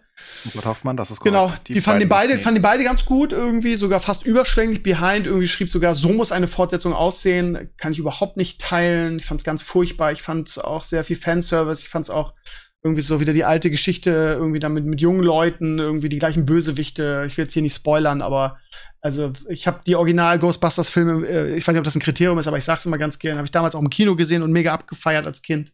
Fand ich super und von daher, also ich fand, das war überhaupt nichts. Aber ja, ich wurde in den Comments geflamed, dass ich jetzt alles mies machen würde. ähm, keine Ahnung. Ja, ich habe jetzt drei Filme gesehen. Ich fand Spider-Man ja auch nicht so überragend, wie er gemacht wurde. Bin ich jetzt ja der, der, der neue Miesepeter. Vielleicht nur so als Feedback nochmal. Ich habe die jetzt beide gesehen. Ich fand die beide nicht so gut, aber Matrix natürlich schlechter. Ja. Ansonsten, äh, Claes, hast du noch irgendwas in Sachen Film oder, oder Tobi irgendwas? Einen geilen neuen Serien- oder Filmtipp? Ich habe vor kurzem Don't Look Up gesehen. Oh aber ja, ich auch, ich auch. Weiß nicht, inwiefern ihr das schon thematisiert habt, nicht thematisiert. Nee, haben wir noch nicht. War, war, war, insofern, war insofern ganz spannend. Ähm, hab ihn mit meiner besseren Hälfte geschaut und äh, er fand ihn richtig scheiße. Wie gesagt, krass. Komplett von vorn bis hinten eine, Langwe- eine Langeweile äh, gezogen von A bis Z, wo ich gesagt habe, okay, ich verstehe, also ja, der ist zu lang für mich, für das, was er, weil das, was er erzählt, kannst du auch in, keine Ahnung, also kannst du, wenn du willst, sogar in dreißig Minuten erzählen, noch kürzer eigentlich. Ähm, man, man wollte halt das, das Hollywood-Feuerwerk, was man da im Cast hatte, wollte man halt äh, ganz lang zeigen. Ähm, aber ich sag mal so, der, der, der Grundgedanke war halt, fand ich, so wie er pointiert war, fand ich den halt überzeichnet, aber ich fand den zumindest, ich habe den zumindest nachvollziehen können ähm, und fand es deswegen jetzt nicht komplett katastrophal, aber wenn mich jetzt jemand fragt, muss ich den gucken, würde ich erstmal fragen, wie viel Zeit hast du am Wochenende? Wenn der sagt, oh, ich habe schon was vor, dann sage ich, brauchst du nicht gucken, kann dir sagen, was passiert und gut ist, aber ähm, ja, das, das fällt mir spontan ein. Ja, ich denke auch, der geht im Mittelteil ungefähr dreißig Minuten zu lang. Ähm, Anfang ist okay, Ende ist okay, in der Mitte ist er ein bisschen zäh teilweise. Da, da, da. Oder Anfang sogar, Anfang auf Mitte, Übergang, da, da hat er irgendwie Schwächen. Aber generell natürlich ein, ein schönes Porträt der heutigen Gesellschaft.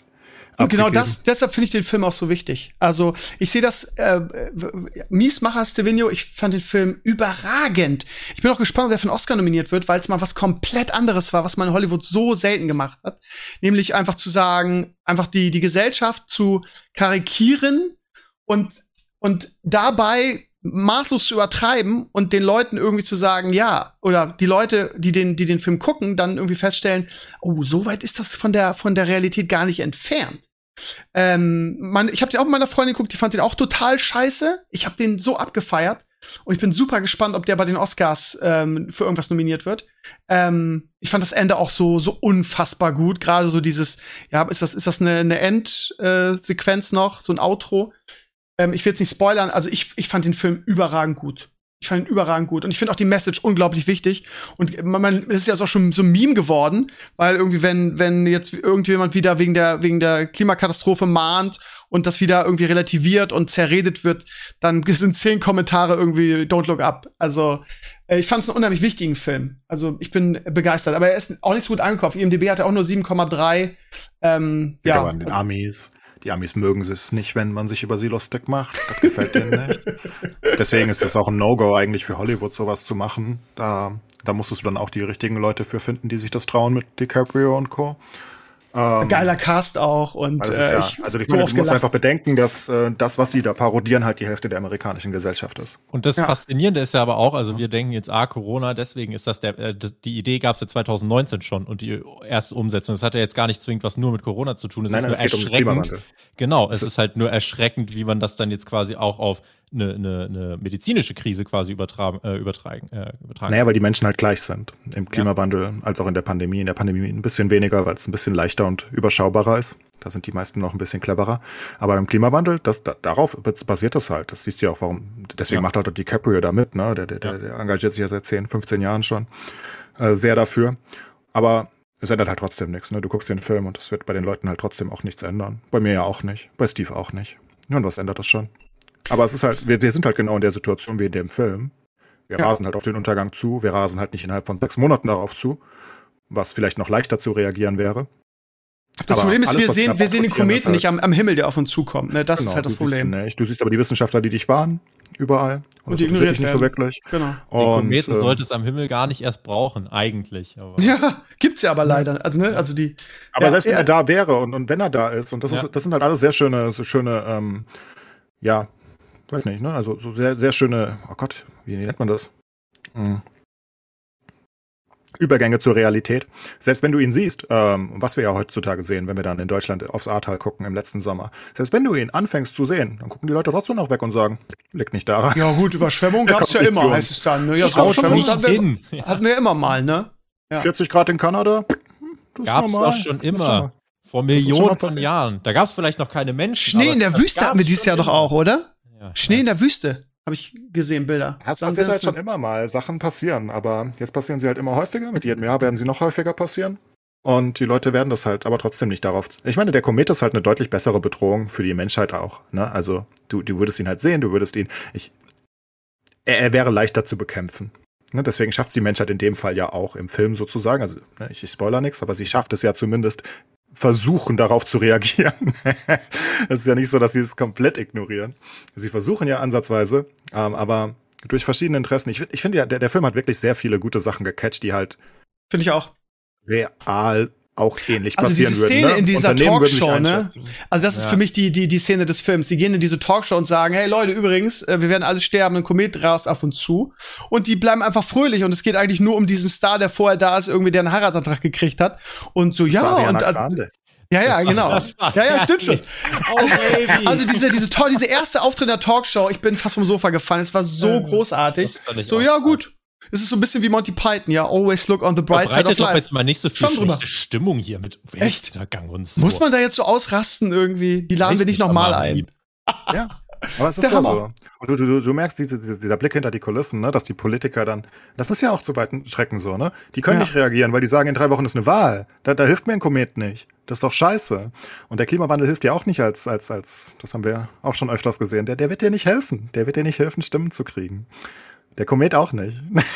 Keiner wählt dich deswegen. Ich habe heute einen Eintrag von, wie heißt sie, die Remsmar Tussi, äh, äh, Luisa, bla bla bla, ich kann mir den Namen mal nicht merken.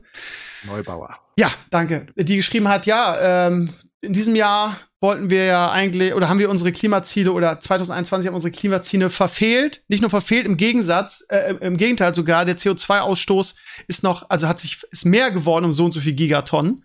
Ähm, so, und ähm, im Gegenzug, also die Bundesregierung hat schon gesagt, dass sie wahrscheinlich in den nächsten zwei Jahren ihre Klimaziele äh, nicht erreichen wird, und ähm, es wird sogar mehr. Und dann haben wir auch noch unseren, in Anführungsstrichen, Klimakanzler, der jetzt irgendwie äh, Erdgas und Atomkraft irgendwie als, als grüne Energie deklarieren will, irgendwie. Das, ja.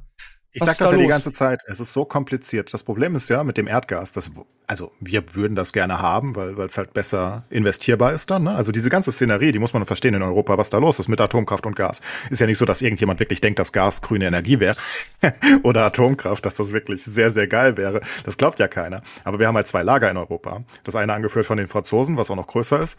Ähm, die sagen, Atomkraft ist geil, weil kein C O zwei und wir mögen Atomkraftwerke. Die sind voll cool.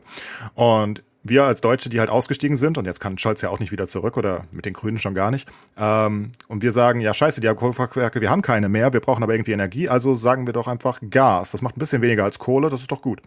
Und jetzt sind die halt beide in der E U und wollen das halt, ja, anerkannt haben, damit weitere Investitionen da reinfließen können.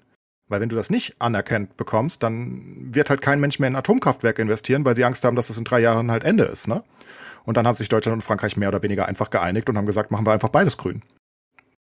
Das ist ja das, das Szenario.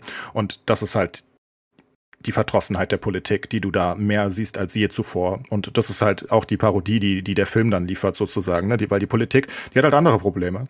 Und der, der Komet wird dann halt vergessen. Und, oder in, in dem Fall in der realen Welt halt der Klimawandel, weil es gibt dann halt andere Prioritäten.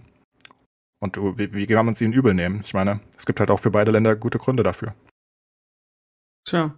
Und die ganze Sache ist ja noch viel, viel, viel, ja, weitreichender, ne? Zu sagen irgendwie, ja, wir steigen jetzt aus der Atomkraft aus, wir, wir steigen da aus und da aus, machen keine Kohle mehr, und äh, wenn, wenn der Energiebedarf, weil man ja die, den Strom offensichtlich nicht speichern kann, ja, wenn der, wenn der, wenn ähm, der Strom nicht ausreicht, dann kaufen wir den in Frankreich irgendwie. Die Franzosen, mit, die, haben die, Atomkraftwerke. die haben die Atomkraftwerke, die wesentlich, ich habe da letztens was drüber gelesen, wesentlich in einem schlechteren Zustand sind und wesentlich weniger fortschrittlich als unsere.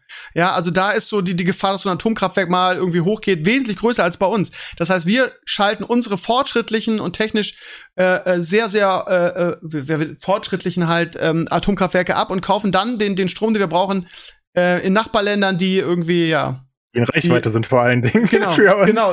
Die, die, die, die, die wirklich bescheiden runtergekommene Atomkraftwerke da am Laufen haben. Und das ist halt echt so ein Problem. So. Und das, das ist halt das Problem. Also das ja. ist halt ein generelles Problem, was du auch nicht lösen kannst. Und was ich die ganze Zeit schon sage beim Klimawandel und auch, dass wir jetzt immer mehr ausstoßen, was, was ja die ganze Zeit klar war, wir kriegen es ja nicht richtig limitiert, wie denn, ähm, ist halt einfach ein riesiges Problem. Und es ist so ungreifbar für den normalen Menschen und für, für jeden, Dass, dass es so schwer lösbar ist. Fast unmöglich, weil es halt auch so viele Interessen sind. Weil jeder sagt, natürlich wollen wir Klimawandel, aber wir können ja nicht unserer Bevölkerung irgendwas zumuten. Und da müssten sich halt alle Länder, zumindest die wichtigen Länder der Welt, einigen. Inklusive China und Russland und U S A, damit das irgendwas richtig bringen würde. Und das kriegen sie halt nicht hin, nicht ansatzweise. Nicht mal bei, bei, bei, du hast ja recht, das ist auch einfach unmöglich, ne? Ja, es ist unmöglich. Halt nicht. Die können sich ja bei nichts einigen. Die können sich ja bei absolut nichts einigen sonst. Wie sollen sie sich jetzt darauf einigen? Und egal, was du tust, du, du, du, du wirst halt Du wirst halt auch abgestraft von den Wählern. Das ist auch ein Demokratieproblem. Ne, was ist denn, wenn, wenn, wenn du jetzt sagst, ja gut, dann ähm, kämpfen wir nicht dafür. Die Franzosen kämpfen aber für ihre Atomkraftwerke, wir kämpfen aber nicht für das Gas, was unsere Option ist aktuell, weil wir können ja nicht ganz ohne. Es geht ja einfach nicht. Das muss man ja auch so sagen, ne? Also ansonsten haben wir halt keine Energie mehr, ist ja ein bisschen schade. Oder wir kaufen halt nur noch Atomstrom von den Franzosen, was ja noch sinnloser ist. Das ist ja... Ich meine, das ist ja an Absurdität nicht zu überbieten. Wir schalten unsere ab und kaufen es dann beim Nachbarn die ganze Zeit. Das wäre ja völliger Schwachsinn. Wir müssen ja die Gaskraftwerke jetzt nutzen eine Zeit lang. Es geht ja einfach nicht anders. Und jetzt erklär das deinen Wählern mal, dass du nicht dafür gekämpft hast. Ich meine, wie, wie, wie machst du das? Es ist wirklich so dumm kompliziert und schwer, du, du kannst das einfach nicht lösen als... Es ist so doof, wirklich. Ja, aber ja, wir werden erst so richtig daran gehen, irgendwie, wenn die Bedrohung halt einfach greifbarer ist, ne? Und, ähm, geht ja nicht. Ja, genau, aber das, das ist halt das Problem, ne? Also erstmal ist es ja, man sieht ja irgendwie das, wie heißt es, ich hatte den letzten Artikel auf der Seite, dieser, dieser Weltuntergangsgletscher in, in der Antarktis schmilzt jetzt irgendwie, die Folgen sind... Ich habe ganz verstanden übrigens, ähm... Das, das, das, also ich glaube, du hast es nicht ganz verstanden. Ist nicht so, dass in fünf Jahren das Ding weg ist. In fünf Jahren ist der Schutzschild weg. Dann wird's scheiße, weil der ist nicht mehr aufbaubar. Also das, du musst dir das vorstellen. Genau, genau, wie so, wie, so ein, wie so ein Stöpsel, ne? Also wenn der, der, der, der, ja, wie haben wir das, wie haben das genannt, wie so ein Sog, der dann steht, ne? Der, der das alles sammelt, wenn der weg ist, rutschen die anderen da auch alle mit rein, ne? So, also die so bewegen sich ja, ne? Also Gletscher bewegen sich ja nonstop, die, deswegen sind's Gletscher. Das ist ja wie ein Fluss, nur aus Eis. Und vor dem Dings im Wasser ist halt eine riesige Eisschicht. Und diese Eisschicht, die, die, die schwimmt schon auf dem Meer. Das heißt, der, der Meeresspiegel interessiert sich nicht dafür, ob das schmilzt oder nicht, ist völlig Latte, weil schwimmt ja eh schon, ergo ist das schon angepasst. Das Problem ist, wenn der weg ist, dann rutscht halt der ganze Gletscher ins Meer. Und das ist, so habe ich es verstanden zumindest, das ist das Problem. Und die, die Experten, die das da irgendwie fünf Jahre untersucht haben äh, aus Amerika und äh, Großbritannien, die sagen halt, ja, in fünf Jahren könnte er weg sein. Ja, vielleicht einfach auch mal nicht, äh, vielleicht äh, erreicht man die Leute dann nicht mit irgendwelchen wissenschaftlichen äh, Dossiers und Grafiken, sondern vielleicht muss man ganz plump einfach mal einen ertrunkenen Eisbären den Leuten äh, permanent vors Gesicht halten. Vielleicht verstehen sie dann Leute. Ja. Wie mit China und den Pandas. Also ich habe das schon, ich habe das schon in den Comments einige gelesen, dass ich das da irgendwie falsch wiedergegeben habe mit der Antarktis und dass es nicht innerhalb der nächsten fünf Jahre passiert. Das war super kompliziert. Nein, also die fünf Jahre beziehen sich auf diesen, auf diesen Sicherheits, äh, also das ist ein Schutzschild, ne? Das ist basically Eis, was im Meer treibt und was gleichzeitig es blockt, dass der Gletscher da reinfließen kann. Und der Gletscher ist ja oft Landmasse. Ergo ist der aktuell egal fürs Meer. Nur sobald diese, dieses Schutzschild weg ist, fließt halt der Gletscher dann nonstop ins Meer und dann fließen die Gletscher dahinter auch ins Meer und dann, das dauert dann aber so vierzig Jahre oder so, ne, bis das alles äh, komplett weg ist. Aber das ist dann halt ein Desaster. Dann äh, kannst du halt sagen, tschüss Florida, tschüss Bangladesch und so weiter. Das ist dann halt vorbei. Aber ist auch schon nicht mehr aufhaltbar, also von daher eigentlich egal. Kannst du drüber reden, musst du jetzt aber nicht. Also ja, aber das, das ist ja auch tun, die, ne? das, das, die Reaktion hier, Don't Look Up, sind ja auch die, die da in den Comments waren, ne? Mhm. Nachdem dann die Leute aufge, aufgeklärt äh, haben, ja, Krömer, das ist nicht so mit den fünf Jahren. Ich meine, ich habe das im Artikel so gelesen, aber wie dem auch sei, wahrscheinlich äh, in den nächsten fünf Jahren, ja, whatever, ähm, ähm, die Kommentare waren dann so irgendwie, ja gut, wenn das irgendwie in vierzig bis hundert Jahren passiert, dann ist ja eh egal, so. Und das ist halt, das ist halt so die Einstellung, weißt du? So, Don't Look Up betrifft uns ja nicht mehr, so. Und das ist halt schade, ja. Und das, das, das meine ich auch, das meine ich halt auch damit irgendwie, dass die, die, die Gefahr greifbarer sein muss, wie der Komet, der am Himmel irgendwie auf uns zukommt, bevor ja. die Menschen mal ihre Ärsche hochkriegen und bevor dann, wie du es so schön gesagt hast, sich dann Länder wie China, die U S A und Europa dann auch mal wirklich einigen können, weil die, weil die Gefahr dann ulti- also direkt vor unseren Augen ist, ne? Und das ist sie halt nicht, ne? Weil es, du, alles, was passiert, immer noch an einem Punkt bist, wo du das relativieren kannst, so, ne? Kannst immer noch sagen, ja gut, aber äh, bei uns gab es ja immer mal Überschwemmungen, so. Und das ist halt, das ist halt das Problem. Und solange da weiterhin, dass der Klimawandel ein Problem ist, was der Mensch nicht lösen kann. Also, weil, weil wir, ich bin der ganze Zeit, das sage ich schon seit Jahren, das ist ein Problem von der menschlichen Psyche, weil wir erstens nicht direkt, wir wissen nicht, wer betroffen ist. Beim, beim Kometen ist das viel besser. Du siehst den Kometen oder du weißt, dass da ein Komet ist und der schlägt an Punkt X Y ein. Das könnten wir auch wirklich so, ne? Das ist nicht, das ist ja nicht Science Fiction, das könnten wir alles genauso ja. bemessen. Genau. Und wir wissen das. Und jetzt betrifft das jeden auf dem Planeten, weil in sechs Monaten, neun Monaten, zwölf Monaten sind alle tot. Das ist ziemlich schlecht. Jeder würde sich drauf einigen und würde sagen, äh, nicht so geil. Sollten wir vielleicht vermeiden. Und dann hast du eine gemeinsame Prämisse und das ist halt auch ein Ziel, was du fassen kannst. Der Klimawandel hingegen ist so scheiße für die Menschen, weil wir egoistische Wesen sind. Wir, wir, wir, wir, erstens denken wir an uns selbst und uns selbst betrifft das vielleicht gar nicht so unbedingt. Warum sollte denn ein, ein Altmaier, der, wie alt ist denn der? fünfundsechzig, alt. siebzig, keine Ahnung, uralt. Oder ein Schäuble, warum sollte den das interessieren? Also aus seiner eigenen, ne, der, der kann auch sagen, der kann auch irgendwas vorschieben und sagen, ja, Verantwortung für Deutschland und so weiter, bla, bla. Aber ihn persönlich wird das nicht betreffen. Erstens ist er reich, also reich ist so eine Sache, ne? Aber der ist sehr wohlhabend, beide sind sehr wohlhabend. Das bedeutet, die wird es schon mal nicht in der Hinsicht betreffen, dass sie irgendwie sagen, oh, eine Dürre wird uns komplett vernichten oder so. Das wird nicht passieren, nicht in Deutschland, nicht sie. Und Überschwemmungen und Co., ja, könnte passieren, aber dann, meine Güte, das kann auch aktuell passieren, das konnte auch immer passieren. Weißt du, das ist so abstrakt, diese Gefahr für diese Menschen. dass es sie nicht interessiert. Und Menschen interessieren sich halt eh schon generell immer relativ wenig für das, was in zwanzig, dreißig Jahren passiert. Vor allen Dingen, wenn du aktuelle Probleme hast, die morgen gelöst werden müssen. Ne? Also wie, wie kannst du jemandem erklären, der versucht, seine Miete zu bezahlen, dass er sich jetzt aber bitte zusammenreißen sollte und bitte den Ökostrom kaufen sollte, der ein bisschen teurer ist, und sein Auto damit verkaufen. In dreißig Jahren eventuell Bangladesch nicht halb überflutet wird. Das kriegst du dem ja nicht mitgeteilt. Und da reden wir noch über deutsche Probleme und nicht über Probleme in ärmeren Ländern. Oder in. Na gut, in Norddeutschland ist ja auch halb weg, wenn man die Karte da ernst nehmen kann. Ja klar, aber wird. Halt nicht morgen. Nicht, nicht, ne, also man weiß halt, es gibt ja auch viele verschiedene Studien zum Meeres, äh, zum Meeresspiegel, wie der steigt. Du weißt halt nicht, ob du das in deinem Leben noch mitbekommen wirst, Steve, ob es dein äh, Kind noch mitbekommen wird. Das ist nicht so ganz sicher. Ne? Also, du, du kannst sagen, das Kind von deinem Kind ziemlich sicher. Das wird untergehen. Aber ich meine, ja, das ist, ist so hier, weit weg. Hier in der Ecke sind wir noch sicher. Also Norderstedt wird nicht untergehen. Wir sind noch gerade. Sehr gut. Warum ja. solltest du jetzt drum kümmern? Dann ist ja alles gut. Bisschen. Ja, dann, gut. Ja, dann, dann Don't Look Up, ne, würde ich sagen. Don't Look Up. Wir werden nicht untergehen. Ja. Menschen sind vielleicht auch einfach definitiv am Ende des Tages zu blöd. Vielleicht ist es auch einfach das. Nee, ich glaube nicht. Also ja, auch definitiv. Das aber das du siehst cool. das, du siehst das ja jetzt in der Pandemie. Fällt ja die hässliche oder sieht man fällt die Maske und man sieht die hässliche Fratze der Menschheit. Also definitiv auch das, was du gesagt hast, Tobi. Aber ich glaube, dass Menschen sehr, sehr gut sind und das zeigt ja auch die Menschheitsgeschichte, äh, in Extremsituationen irgendwie sich aufzurappeln. Und ich glaube, das habe ich schon oft hier im Podcast gesagt. Es ist ja so, also es klingt jetzt blöd, aber es ist ja jetzt sowieso nicht mehr aufzuhalten. Zumindest sagen das die Forscher, von denen ich diese Artikel gelesen habe. Ähm, ist irreversibel. Das heißt, ähm, du kannst das, ist einfach zu kalt, das Wasser. So, du, du, du kannst den, den, den Eisberg da nicht retten. Oder den Gletscher oder was auch immer. So, und ähm, ich glaube, dass die Menschen ähm, erst reagieren werden, wenn, wenn wir wirklich am Arsch sind. Das heißt, wenn, wenn es greifbar ist. Und ich glaube, dass, dass Menschen in solchen Situ- so Situationen dann siehe, also jetzt mal ganz blödes Beispiel, aber siehe Deutschland nach dem Krieg, das Wirtschaftswunder, den Aufbau, wo wirklich keine Männer da waren, weil die alle im Krieg gefallen sind und die Frauen einfach Deutschland wieder aufgebaut haben. Ja, das ist so was meine ich.